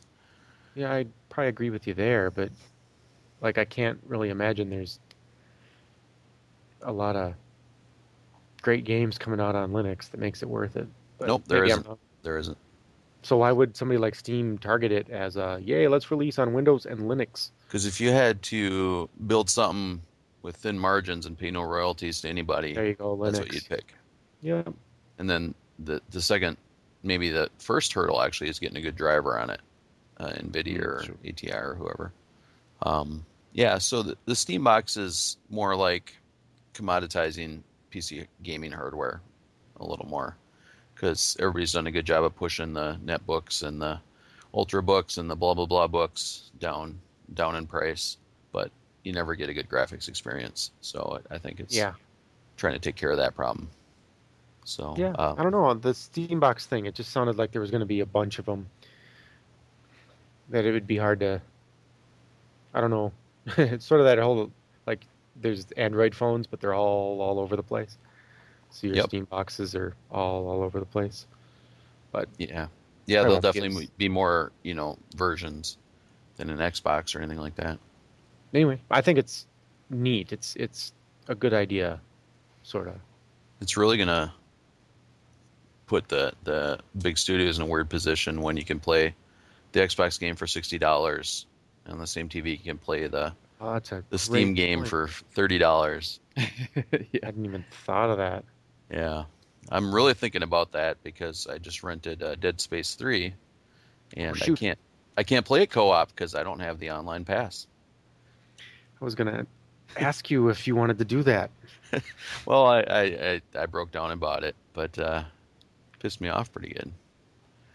So the uh, the rumors are for the next generation Xbox and PS4 is uh, they're gonna lock down the resale, the rentals, and, and so on. Uh, So I have a question that this conversation brings to mind here. So here's the thing: is uh, with your comment about like complaining about the pricing of games, like how much do you think games should cost? A lot more than a dollar. But um, the weird thing is the divide between Xbox you pay sixty and PC you pay thirty or forty. Um, and there's that weird segmentation there just because there's more competition on the PC side. So this is going to put that front and center in on your TV set, which will be it's it's going to force everybody's hands. I have no idea what's going to happen. Well, do you think that with the next generation of consoles that that pricing model might actually change? I think it'll be forced to. I don't know. You can sell Call of Duty and Grand Theft Auto and you know these five different games for sixty dollars, but how many can you sell for that price? I don't. I don't think very many. How much do you think one of these Steam boxes is going to cost to be? Um, I mean, it should probably be the same ballpark, right, as as an Xbox, say. Uh, they're generally subsidized, so just a few hundred dollars more. But then you you know the games will quickly, if you play a decent number of games, you'll make up the difference really fast. Um, I don't know. Valve Valve uh, doesn't seem to be doing it for money reasons, so I think they'll rubber stamp anything that um, meets the requirements. So there won't be this weird, uh, this this this weird um, controlling access to to maximize profits thing going on. And I mean, it, it with the thing of big picture, it's you can build your own too, right? Yep, you could. Yep. So that's, yeah. I mean, it's kind of like like if I want to play Super Meat Boy, for instance, on my Xbox, how much am I going to pay for it right now? Yeah, You know, good it's- question. It's, It's fifteen bucks. It's I twelve think so, hundred yeah. Microsoft points. It's fifteen bucks. It's just what it is. They don't. They do their sales, and when they do a sale, it'll go down to like ten bucks. but it, but but I wonder what it is on Steam right now. You know, if and you know, Super Meat Boy is a game that I've gotten four or five times in various bundles and and everything else, and like it's real hard to compete with that. In fact, my Xbox is getting used less and less because I'm getting more and more outside of it, and that is definitely related to the pricing. And I, I'm one of those people that like Dead Space Three. I haven't got it yet, but I'm going to go out and pay sixty bucks on it to play it on the Xbox. Yep. But but you know, Far Cry Three came out, and I decided to play it on the PC because I could get it cheaper. And um, well, I rented it and did a little bit of the multiplayer with you, and then realized that it wasn't like a co-op multiplayer worth worthy of anything more than than what we did with it. yeah, it was a little rough. Um, yeah, so if anybody can take that experience of buy the game and it actually works, and then lower the price by twenty bucks, um, you know, Apple, Steam, Ouya, whoever, um, it's really, it's going to force you know EA and Ubisoft's hand. It's going to force Microsoft and Sony's hands. Um, Nintendo's in their own world still. It doesn't matter what anybody else does. But uh, they kind of are. I I, I, I, I have to take back my words because I just looked up Steam. Super Meat Boy is fifteen dollars on Steam right now. Yeah, but you can go to the um, those those sites that catalog the historical prices, and Yeah, it's probably been five dollars or two dollars or in the last month. Whereas an Xbox, there's like one sale a year. I actually didn't even know there was a sale on Xbox. I had no It- idea. they're doing a better job of letting you know about it, but sort of. There literally is one thing on sale a week. Um, and you know maybe it's more like three things, but they did a, a run of promotions I think in December, um, where they do something different every day. Yeah, that was quite funny actually. Because I like buying games, and so I was keeping an eye out on Steam, and I was looking at Xbox too, and just kind of giggling, like, I'm not, I'm not gonna pay your amazing deal of four dollars off. You know, yeah. well, you know, with Steam, if you put something on your wish list, it'll it'll uh, freak out and tell you when it goes on sale. Yeah, that's is that new? Because I don't recall that doing that before. No, I yeah, I don't either. I mean, I I've used the wish list for a while, but it, it just it did that to me today. Yeah, it was doing that to me Um, over the break too. It, it looked really worried. It's like, oh my god, oh my god, it's on sale. I, I know you wanted it, so it's on sale. But One of my complaints, maybe it's just me, is that Steam has a really easy way of putting it on your wish list, but getting it off, I don't know how to do that. you have to buy it. That's how it gets on. no, it, that's not the case because I have games on there I've purchased and they're Oh, still on there. Yeah, oh, that's and I use it just for that reason. It was um, to kind of remind myself from ever looking to check those prices, and now I don't have to because they email me if it goes on sale. Yeah. It, I, on every device you own that it's installed too. Like, I uh, th- that happened to me today. I can't remember what it was. It was it was some some indie game, but like my phone, my computer, and my tablet all had pop ups from Steam saying, "Oh my God, this game's on sale. What what game was it? Um, let me see if I still have that email. No, you can't remember. I just No, I can't remember what it was. it seems to It was only like four dollars off or something like that. So it was normally fifteen, and now it's like nine. So it wasn't even that amazing of a sale, but boy was Steam freaking out about it. yeah, it keeps letting me know that The Witcher 2 is on sale. I think that thing's going on sale like every other day. Well, they're uh, they they're working on the third, so I can imagine. Um, yeah. So in that respect, Zach, do you think that like Xbox and PlayStation are going to be pushing the whole like buy the the games through their store thing a lot more? Yeah, yeah. They're they're gonna focus on download, and they're giving up on their friends at retail, other than Amazon and anybody else that wants to do mail order. Don't you Um, think that that's sort of a death thing to them though too? It doesn't I- sound like it. The last stat I heard was um, 27% of Xboxes weren't online, and so that's way, way, way down from when they started. yeah, Um, but how many times does a parent go into Walmart and walk down that game aisle for something? You know? I don't know. Uh, uh, what what I see with my kids' friends is more like uh, which parents give it the money fastest when you start whining and buy you some Microsoft points. We got we got friends here with a new suit of armor and virtual goods, you know, totaling twenty dollars every every couple weeks. Ugh, And that's not even Yeah, counting the guess I'm games. not- I'm not seeing that. Yeah. Yeah. So I don't know. I don't know which one's going to make more money, um, but it's certainly going to cost them less, and they have to they have to front less to ship all those hard hard packaged goods out to retailers. Yeah, it's definitely a lot cheaper to focus on digital.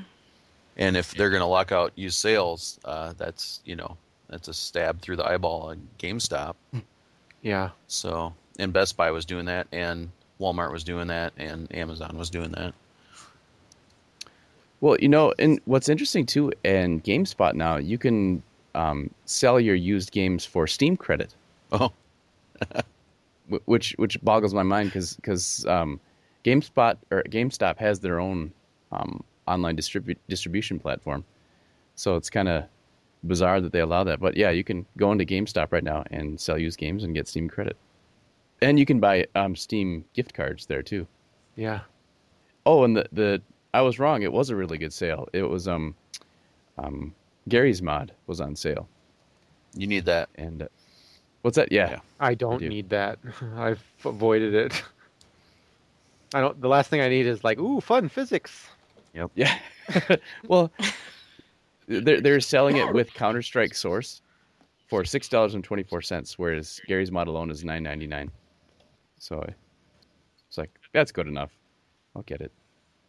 I think I actually have two copies of Counter Strike Source because it keeps getting bundled with stuff. And, and I'm like, why do I want this? I don't want this. Oh, oh, you know, no, Jackie, I was going to ask you, did did you have a take on on game prices at all?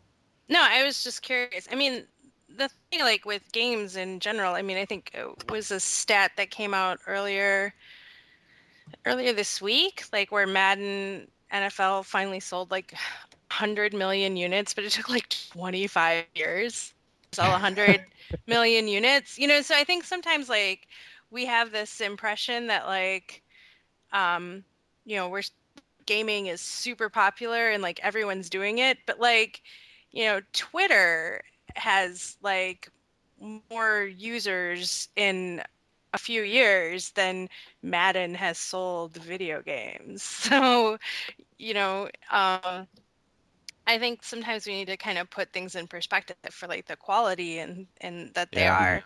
But I I think there's also a a gulf right where there's like these super expensive games and then these kind of cheap easy to market like mobile social whatever um, indie type games that come out and so like pricing is just kind of a, a mess and i think because you have like like these two extremes like gamers start to feel really entitled and and the the advent of free to play has kind of led to this weird bait and switch game design model that just just makes me so angry that I don't even look at free games anymore. Mhm. Um, I, I I would I would you know, put a premium on a uh, a store or a, a distribution channel that said no microtransactions. Yeah, maybe there's free trials, but then you buy the game, and you know maybe it's cheap games, maybe it's expensive games, not necessarily sixty dollar games. Um, Shareware. and uh, and that's the end of it. No DLC, no microtransactions. We'll make sequels. You know. But like, what would be an acceptable price for you? Oh, I, I play at all sorts of different prices. Uh, for small games, you know, I'll pay five bucks for for uh, these expensive, you know, high production budget games. I'll I won't pay sixty, uh, but I would if I didn't have a bunch of kids. Uh, you know, so I'll pay thirty or forty, and that's just I'll- waiting for the sale a month after they they come out. And I'll actually, I like for for big new games. I don't like to pay more than thirty, like thirty bucks, unless there's like a really cool collector's edition, and then I'll really really geek out on it. So I'll pay like a lot for it. But I um I have a hard time justifying sixty dollars. Yeah. For a game. I'll do it a couple Because- times a year for a couple games, but Yeah. yeah, I mean, otherwise, I, I just can't do it. Yeah. But what what would be the price that you would pay that you would say I will buy every game that I Well- want? Thirty bucks for me. For for AAA games. I think so. I think it's it's a different balance. Yeah, I mean, I'm, uh, I don't know. That's a very difficult and tough question, and of course, they're trying to solve that. My my fear is like if if Xbox and or you know PlayStation and whatnot, they go to this more online is how you get it model, and so you download it and you pay the full price for it thing. It's I'm going to end up playing a lot less games there, and it's it's going to be like a big hindrance of to the point where it, it might not even be worth having one. That's the that's the the thing that's coming to my mind because if it's going to be these sixty dollar games in order to play it, that I can't just rent a game over the weekend. Um, you know, and granted that however that impacts the people that make it, good or bad, it's impacting how I play. But there's there's a weird, real weird thing in making stuff like that that I it's uh, like okay so like uh what would be a good game um what's the one that's like grand theft auto but you do crazy stuff like jump off Saints buil- Row. there you go saints row. So something like saints row you know had come out and it got a lot of stuff but nobody was willing to pay full price for it because they didn't know but then when they got it you know they got it significantly discounted. And so that but the company then knew that they had something that had interest. They make another one and then that's the one that actually um, more people buy you know that sort of thing that that that the argument that the music industry or not music industry but the pirates make for stealing music is that you know i steal it today but when i'm older i'll pay um, does, does what i say make sense or am I Not that part. yeah, I'm like I'm That- the one drinking here. I thought. Oh, I think we're all drinking. No, I, well, what I'm trying to get at is like, I, what I'm trying to understand is like, what is the price point that would be acceptable to you with the current, like, with these restrictions and rules? You know, if it wasn't sacrificing the quality that Yep. you're getting, you know, and I- that's, I can't seem to get anybody to really answer this question. They all seem disgruntled about like the price of the game, but at the end of the day, like they can't tell me how much it's actually worth to them, Thirty bucks. except Troy. well I, I'll, I'll I'm in the I- same neighborhood. Yeah, thirty bucks. I think that like uh, a Mass Effect game to me is worth sixty. I, I've had no reservations about that. Um, so I'll say that. But if it's like a Halo, I would never pay even thirty bucks for one. I don't. Not enough. Grand Theft Auto, I'll play if it's the new one that's coming. If it's any enjoyment like the last one, which I suspect it would be, I'll pay sixty dollars for that Yeah, without without a problem. But there's very few per year. Yeah, and you know, like uh, Dead Space has been really good to me. So Dead Space Three is is um, I've been meaning to call you Zach and find out when we're gonna do that. Um, hoping we're gonna do that. I gotta go gotta go pick that up for sixty bucks. Well, you know, I rented it and couldn't play co-op, so I bought it, and box will arrive in the mail in three to four days. Oh. Well, then I will get it from a retailer, probably GameStop, so that they can give me a hard time for not having pre-ordered it. Yeah. But you, Oh, I But see you're here not you gonna get the pre-ordered it, special- yeah. pink armor, Yeah. joy. Jackie, what what would you be willing to pay for a AAA game? Well, I actually don't have a problem paying sixty dollars for a game. Like that doesn't really bother me. And oftentimes I actually end up buying the collector's edition or or sometimes what I end up doing is like I end up getting two different versions of the same game. I hate to say it, but I actually do do that. um so I to me like that doesn't seem like a but you know I I maybe only buy like I only buy games from you know just a few studios, so Hmm. I'm maybe only buying like three or four games a year, you know, Yeah. depending on what's coming out that year. Um, so for me, it doesn't that doesn't really bother me, I guess. And I I'm also one of the people that I buy all the DLC and yeah, I do that. I'm one of those people. Well, that's good, actually. It's very good. I, I'm not one of those people. I could care less about DLC. I want the one experience you made, and after a little bit, I don't care. Like I love Mass Effect, but I got zero interest in any DLC on it, and I don't know why. I See, should be- like I need the. DLC for Mass Effect because I need to have every piece of the story possible. Like I need to have like all of Shepard's story. Oh oh no don't I, don't go in anywhere. I haven't played it yet. I need everything. So, um, that's you know for me like that's part of like kind of fleshing out my character, I guess. I mean, I did the same for Dragon Age and and Dragon Age Two too. So I own all the DLC. See, I love the idea of it. I just never engage anything that way, and I don't know why.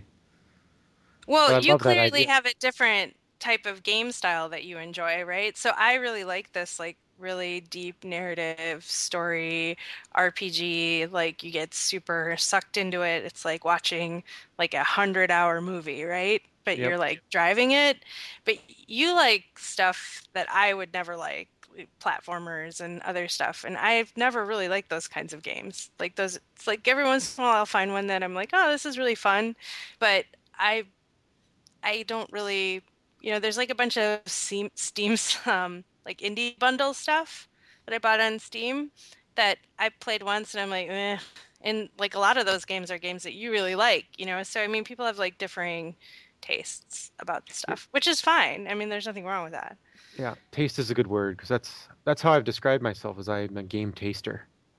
Um, there's those certain games like Mass Effect that I consume in the 20 to 30 hours it takes to play, and the reason why I don't go back on the DLC is because, like that burst mode is over. You know, it's like watching the the extra features on DVDs. I just don't care. I don't care. I'm sorry. I don't care about your stupid extended cut or your d- director's you know ex- extra features of stunts or whatever. Generally, You've don't made care. movies. Yeah, but I still don't care about that stuff. Uh-huh. like the that's never been an upsell for me, I guess. But like games like Mass Effect is one I know that I'm going to engage completely in that and I'm expecting it to be 20 40 hours on a disc, right? But um something like Super Meat Boy is I have I have Super Meat Boy. I played it a bit, but I haven't gotten past the first world and nor do I care to. But you know, I played it, I got it. I saw what everybody was about. I'm like, yeah, I did this. I could do this for four more hours, I guess, or I could tr- taste a different game and Aw, try a different I thing. couldn't stop playing it. I played it, I got angry, and I kept playing it. That's the best. And it was also very bad. How far did you get though? Boy, I had three or four worlds. I don't remember. the The thing is, I I can't go on until I've gotten through all the warp zones, which are the hardest, apparently the hardest part of the game. Oh, okay. And it's just infuriating how hard it is. It's it's terrific. I don't typically like um, Twitch platformers though either. Okay. I don't like. I think I should like Fez, but I don't like Fez. I don't like having to jump around things and take so long to get places. I don't know. The only platformer I can think like uh, what was that? Um, jumping around the city, grabbing balls of jump power game. That's the only time I can ever actually think that I enjoyed that Hmm. sort of platforming. Balls of jump power. Grabbing balls. Um, You would shoot cars, and then you you there was like an achievement of harpooning people to a car. What's that game? oh, oh, oh! You're talking 3D. Um, yes, yeah. Sorry. Crackdown. Yeah, but I mean, it, it's got that platformer element of A little bit. jump up up buildings in order to get jump power. Yeah, That's it's the only time interesting. I I, can think actually- I think of that as more like an exploring game. Because yeah, I, I found all the glowy orbs. Yep, that's like, I don't know. That I that's one of the least attractive things to me in games generally. It's like I don't care, and then that one game made it worthwhile. I would never look at something in a game and go, "Oh, I wonder if I can get up there." Yeah. Until I had a jump orb that that was there. I'm like, I like Well- jumping. You know, I'll, I'll say something I noticed that's kind of strange about my consumption is that um, I bought like the super expensive collector's edition for Skyrim, but now I don't want to get any DLC until they're all released so I can buy the DLC really cheap. Mm. Which I just realized that's very strange actually. But I guess maybe I just feel like I put enough money into it that I shouldn't have You to. know what? I did the same thing with Fallout 3. Oh, So I waited for it to come out on disc, yeah. And then I got them on disc. I only played one or two of them. I, I got sick of it, but You know, the game that I really love that I never really buy the expansions for is Civilization. Mm, Like I love Civilization, but then like they always have like all these expansions to the game and then like, you know, user generated modules and whatever, and I never download any of that stuff. I play the vanilla game like over and over and over, but I don't ever you know So it- that I love that game too. I just can't go and play it because it's like 15 hours per run through. Right. Yeah. Well, it's one of those things where you're you're like you're like I just really need to get this need for megalomania out of my system, and I just gotta sit down for a day and do it. yep. Yeah, the last time I bought, uh, I bought Civ 5, I think, and uh, I got it. And that first night, I was up until like four in the morning, and I'm like, oh my god, it's four. And then I, I finished that campaign and it had 25 hours total, and I'm like, yeah, I'm not going to do that again. Loved it, but just could not start again, knowing that I just would never. ah. I wish I was a kid again because I loved the first Civilization. I loved that game Oh, me too. I played it that, so much. I played the hell out of that game. And I know it's this nostalgia thing, but like playing Civ 5 is it felt a lot different.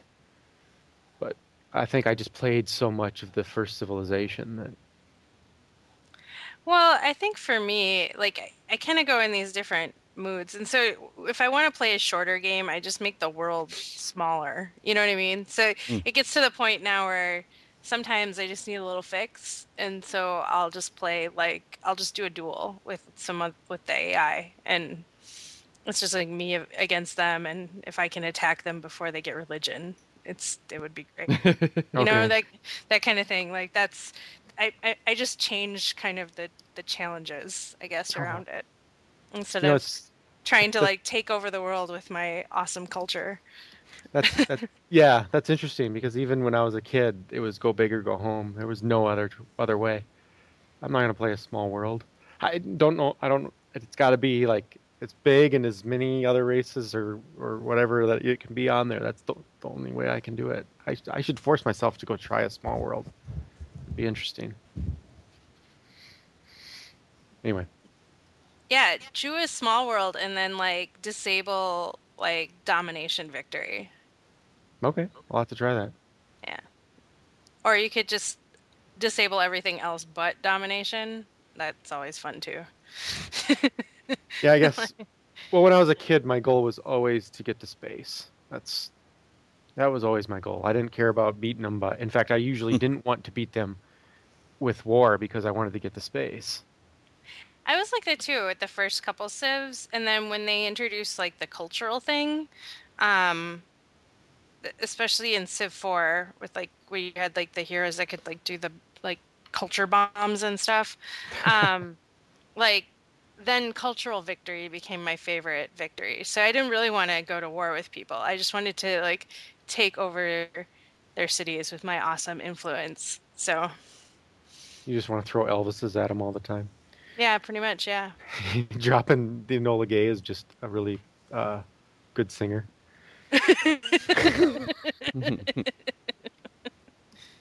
It's the Justin Bieber bomb.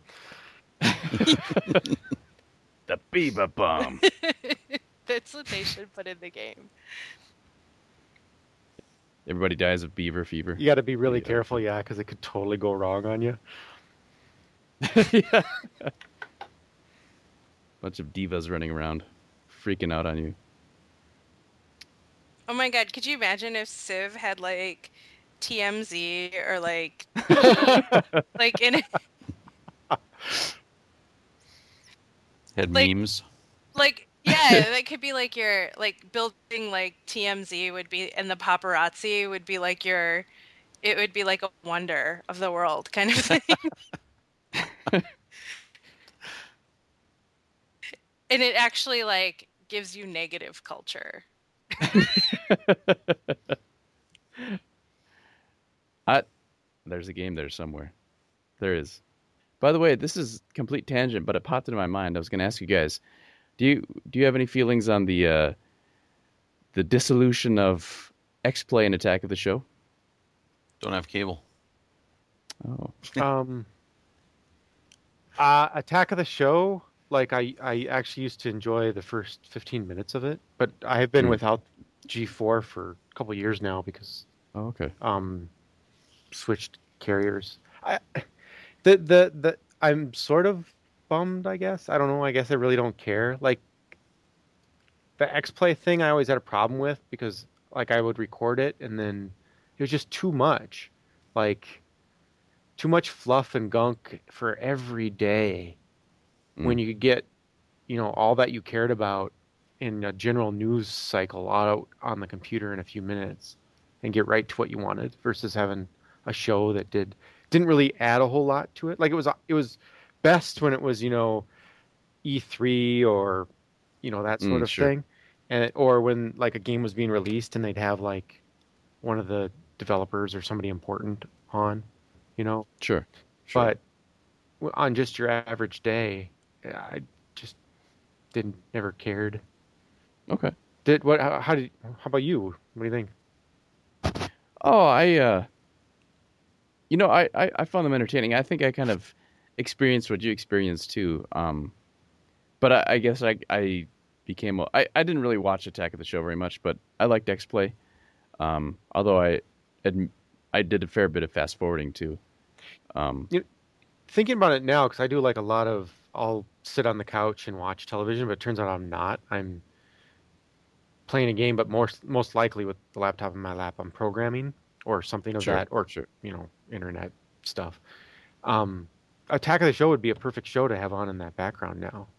that's true. Um, that's true. So I don't know if you were like when I was doing it, I didn't have laptops, and uh, when I was watching X Play, it would literally record, and then I'd try to watch it that same day in that literal just watch TV mode, Oh, okay. which. I've found isn't worth it on any show really, Sure. except uh, Burn Notice. no, I'm keep, I'm kidding.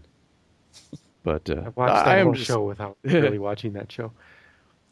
I am kind of sad that the the surviving last surviving shows of sort of game journalism on TV are gone. Yeah, but you've got to put that into the perspective of G4 though too, because G4 has choked themselves with what they've done.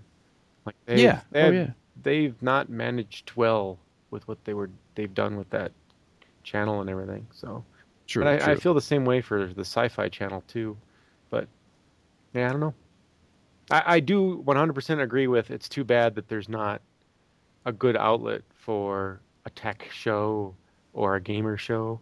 Like I thought Attack of the Show did a really good job of blending both of those things Mm, because mhm. it was like it wasn't games all the time, but when there was interesting, it was on there, you know. Sure, sure. But I, mean, I remember back in the days when it was Tech TV and people were calling up problems with their computers Hmm. trying to solve that. yeah, I listened to that's Leo Laporte. I listened to his Yeah. his podcast. Podcast. He's on the all day, every day. But I listened to the This Week in Tech, where it's just one three-hour blast a week. You know, it'd be awesome. Would be like having a gamer radio show, kind of like Art Bell's, like Coast to Coast AM. Like, but it would be like nerdy, geeky gamer stuff, like all night and conspiracy theories. That would be fun. yeah, that would that would be fun. Um, Game On was one on the TWiT network. I'm not sure if it's on now or it stopped, but there was like, I mean, that's a, I know what you mean. There's a lot of them out there, but the little like, they're tiny little ponds, I guess. So should we touch on CES a little bit? There was something that I thought was interesting, the Microsoft IllumiRoom thing, Oh, like the cave in your house. yeah. For all the people that are wowed by it, um, you, you, you can just Google for uh, um, video mapping and VJ, as in video DJ, and um, there's even neater stuff that's been going around for for a few years. Yeah. Um, I'm not sure why I got so much press, other than there wasn't anything else to publish in the game outlets. That sounds disturbingly like Fahrenheit 451 to me. Yeah, well, there was there was that, and there was the fork that lets you know when you're eating too fast. Isn't that all there was at CES? yeah, there wasn't much there. Fork that let you. Oh man. Yeah. Yeah. the Pay two hundred dollars to be insulted by an overpriced was, fork. Yeah. I think it was sixty dollars, and it would let you know if you're eating too Oh, Lord. fast. Well, that's the totally best- different. I'll buy one. The best commentary was because it was. I didn't find that story uniquely interesting at all. Like the invention, I got it. Don't need to read it a dozen times across sites. But somebody was talking to where the news became the news. You know, so the the fact that news outlets were all talking about this fork was what the news was about. And the best thing was somebody in their article had said, "This is the dumbest thing. You just get two.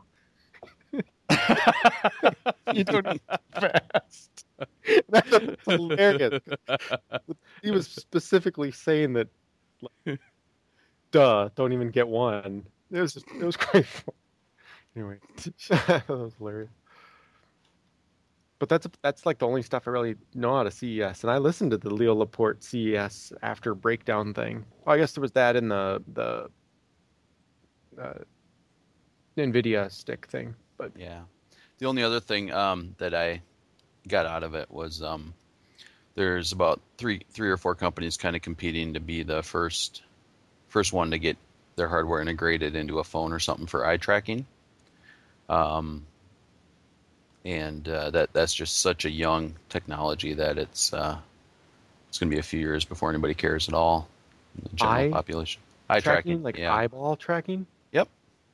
Why? Why would that be a big deal on the phone? Um, it's uh, it's as a general purpose input, it's just so so fast, um, and and there's a lot of different uses for it. But we're not used to kind of any of the input conventions that that would, you know, the shape that would take.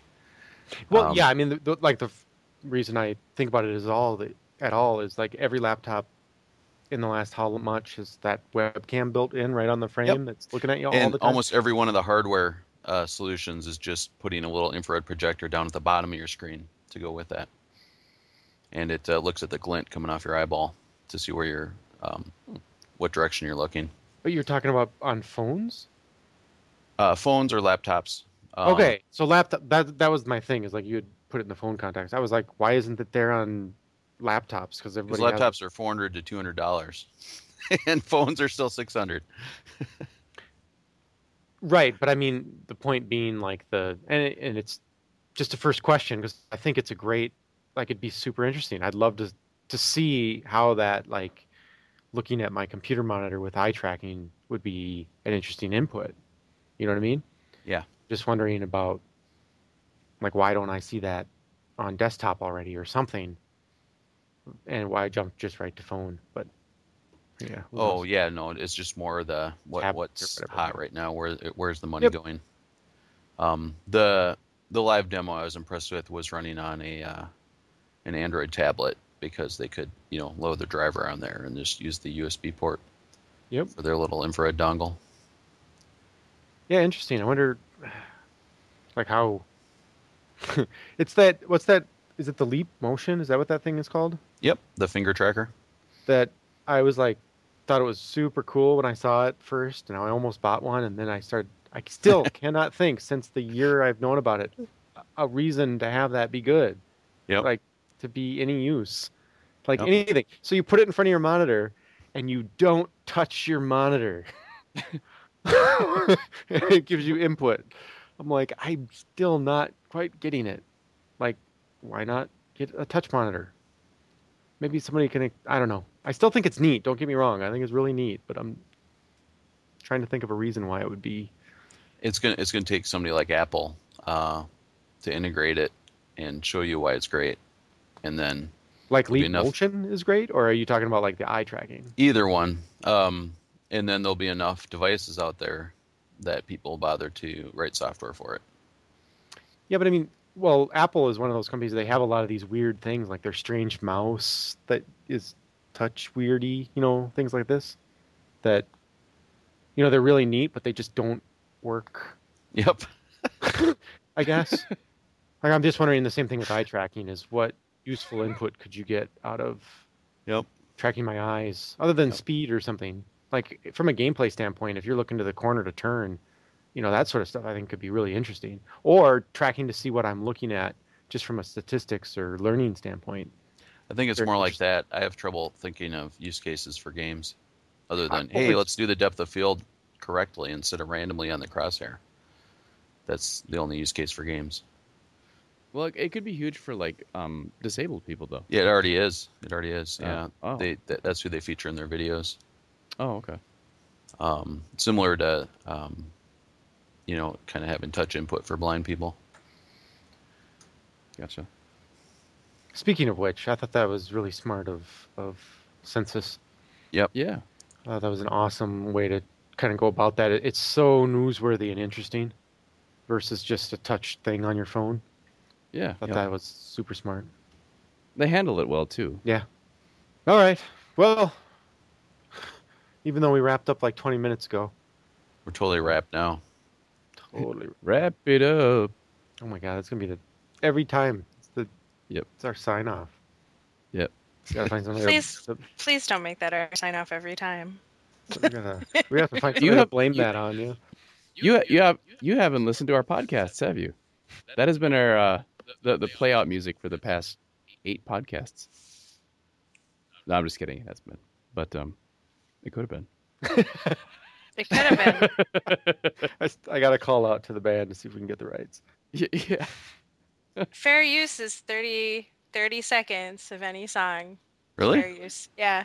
I learned Wow. that today on Twitter because there was actually a um, some friends of mine um, did a panel about podcasting this morning, and um, that was one of the tweets about. So fair use is thirty seconds of any song. Do you Go crazy. Sound- that sounds way too long. Do you have to give credit and stuff though, in one way or another, or not? Is it just go right ahead? There's only 140 characters, so I don't have the answer for you, Ryan. So okay, so this is just in podcasting or radio or what? Do you know? Well, the panel was specifically about podcasting, so Okay. I'm assuming it probably is a carryover from radio. Okay. Well, like uh, Oh. if if you make a movie and you want to put uh, the Happy Birthday song in it, do you know how much it'll cost you? Oh god, it's a lot. Ten grand, no matter what. Ten grand they charge you if you do the Happy Birthday, da da, etc. Which I probably have just violated. Yeah, we uh. I think that's insane. Well, did you hear that there's the um some patent trolls out right now trying to that have attacked podcasts? Just Yeah. Oh, uh, I'm, I don't know I, if we've discussed it on the podcast before or not, but um, battery powered games. Um, oh yeah, that's right. They got patent trolled for an application that has a button that does something. They got sued for that. Really? Mm-hmm. That's crappy. Yeah, technically it was uh it's something super generic but sort of specific that was like a button that opens up a service in which things can be purchased at right which his game didn't even do but his other games might have i suppose but yeah they they demanded 1% of profits or something like that. 0.1% i can't remember what. But just ridiculous.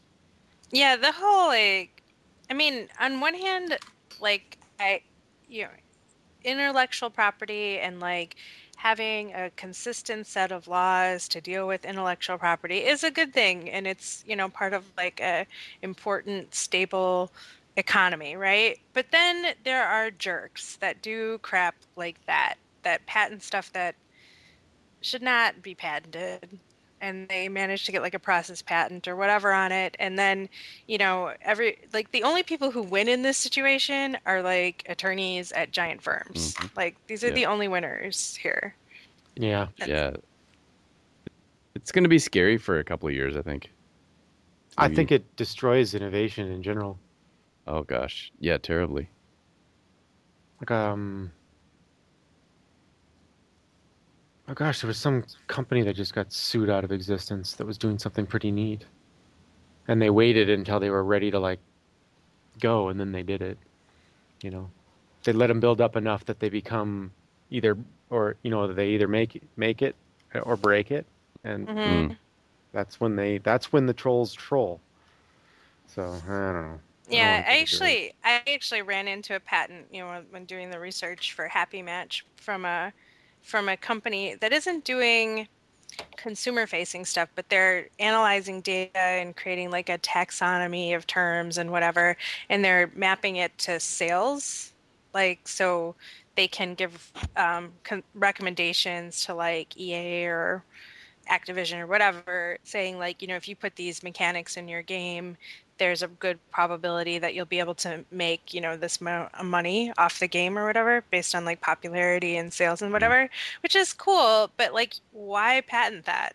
So now now what i would be doing with happy match like it would it could possibly infringe on that even though i'm not mapping like the game mechanics to sales data but i might be like kind of skirting you know whatever they're doing and so that was Yeah. another kind of like oh man i You know- i don't have the budget to like fight this And the, the funny thing for that one patent you found, there's three or four others like it that say the exact same thing, just in a different way.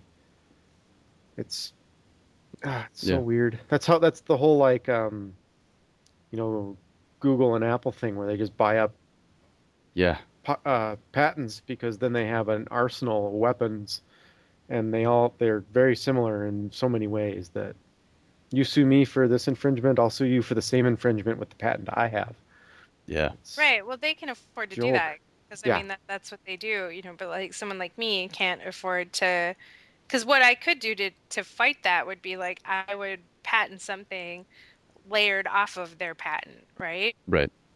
But then I need to like outlay like forty thousand dollars in order to do that, and that's before you know I even put anything in the market, and that's Right. No, kind of that's I- ridiculous, you know. Yeah, that's why I was saying that. I think it just destroys innovation. Is that Yeah. things like touch to you swipe to unlock is patented. That's why you see that Yeah. on Apple devices and nowhere else because it's patented and they'll sue you if you do it because they had the brilliant idea to drag your finger across a touch interface in order to do something. It's I, I agree and disagree in certain ways. Like I just like first to mark or first to whatever like maybe there should be a okay great that patent stands for two years but then after that it's kind of open i i don't know i don't know a good way but i'm wondering Yeah. Yeah. It's but seeing it is somebody it like is tricky. seeing somebody like battery powered games get sued who was just a little you know one person company with a contractor at the time for Yeah. for having a button and you know they Yeah. were they were one of 15 or 20 companies in the lawsuit it was it was asinine what do they actually expect to get out of that and, and the unfortunate thing too is all they had to do was throw the name of another company on there because they already did all the work you know Mm, Right, oh, yeah. Sure. Sure. and true or not, which in the case of you know I don't know the whole details of it, but if you, you still would have to fight it, even if it didn't really truly apply to you. It's a mess, man. It's just a Aye, mess. aye. We shouldn't even started talking about that. That's it. Let's close it. This is All right. This has been the the December, January, February version of the IGDA Twin Cities podcast. It's episode. Think of it as like a, a double podcast, right? Yeah. Like it's like a double issue, It's like Doublemint. Right? Like twice the podcast. Yeah. Yeah, it's like two drinks instead of one. It's happy hour. Yeah, right. yeah. Happy podcast. It's Red Bull and Depends. It's just the best of both worlds. Okay, Tori. Best world story is Red Bull as world and depends on the other. That's my heaven. I don't know. You have yours. Never having to walk to the bathroom again, Or sleep. but having the energy, so much energy.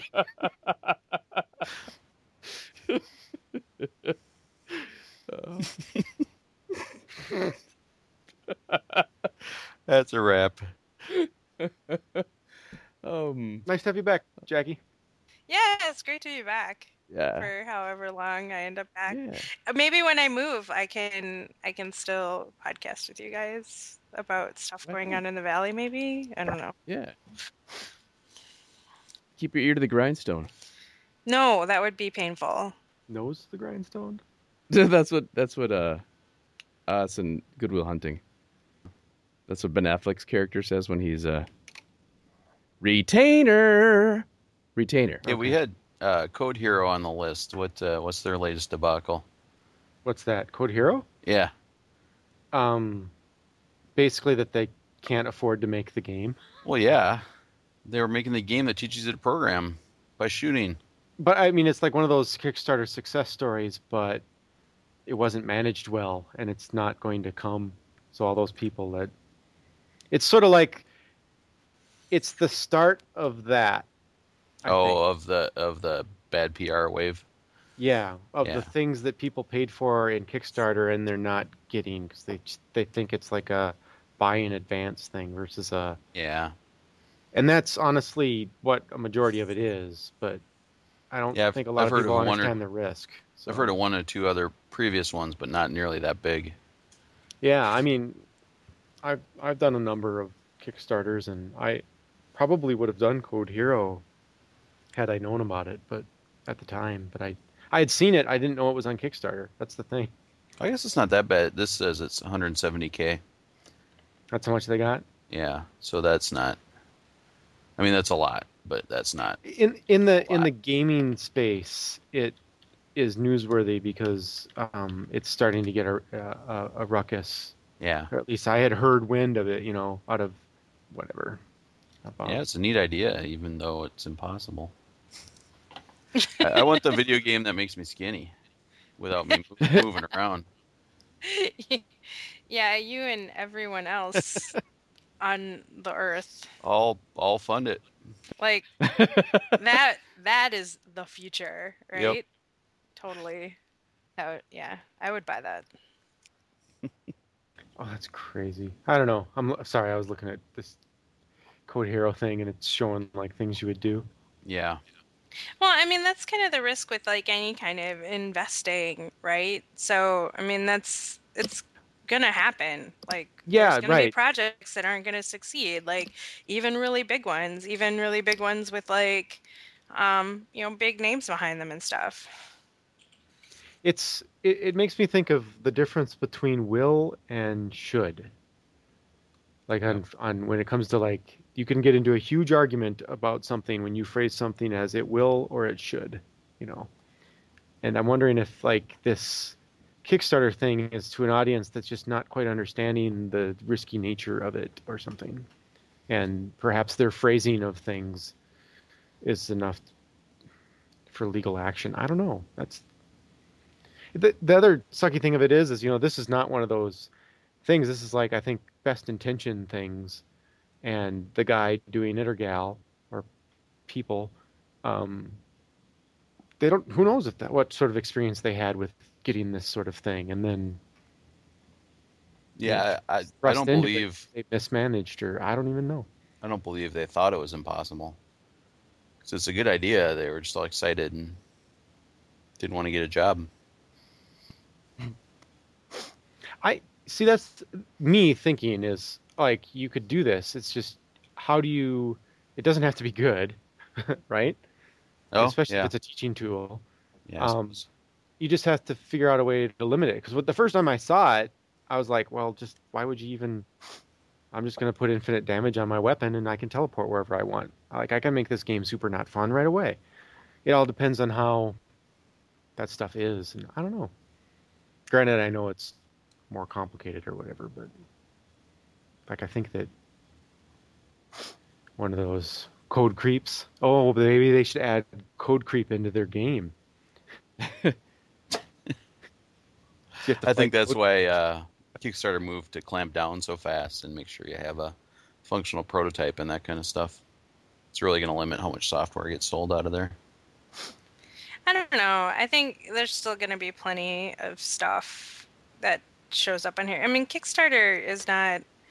It's not really that well known. I run into people all the time, and they're like, "Kick what? I don't even know what that is." Like, and just the whole concept. And there's more than just games on Kickstarter. You know, there's a lot of different Yeah. kinds of projects on Kickstarter.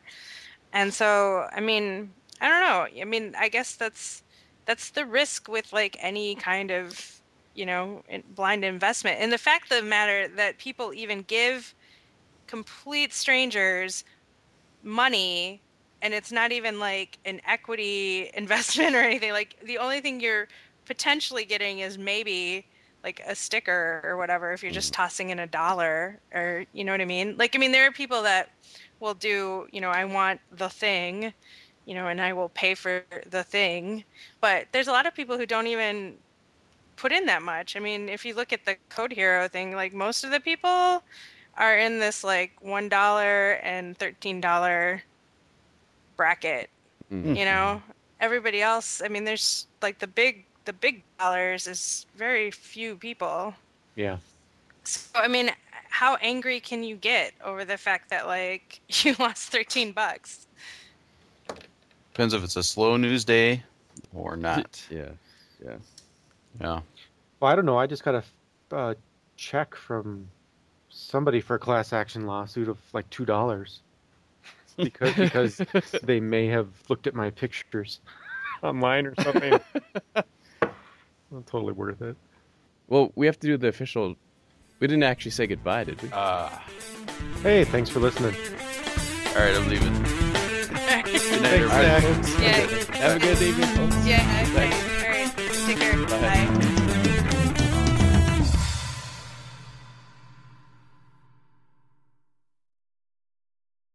Hello. Hey. Hi. yeah, I don't. I mean, I have a dog and a husband, so that's we can pretty much go wherever as long as they allow Those are dogs. separate entity and separate entities. Just note. Just noting. yes, That, that was weak.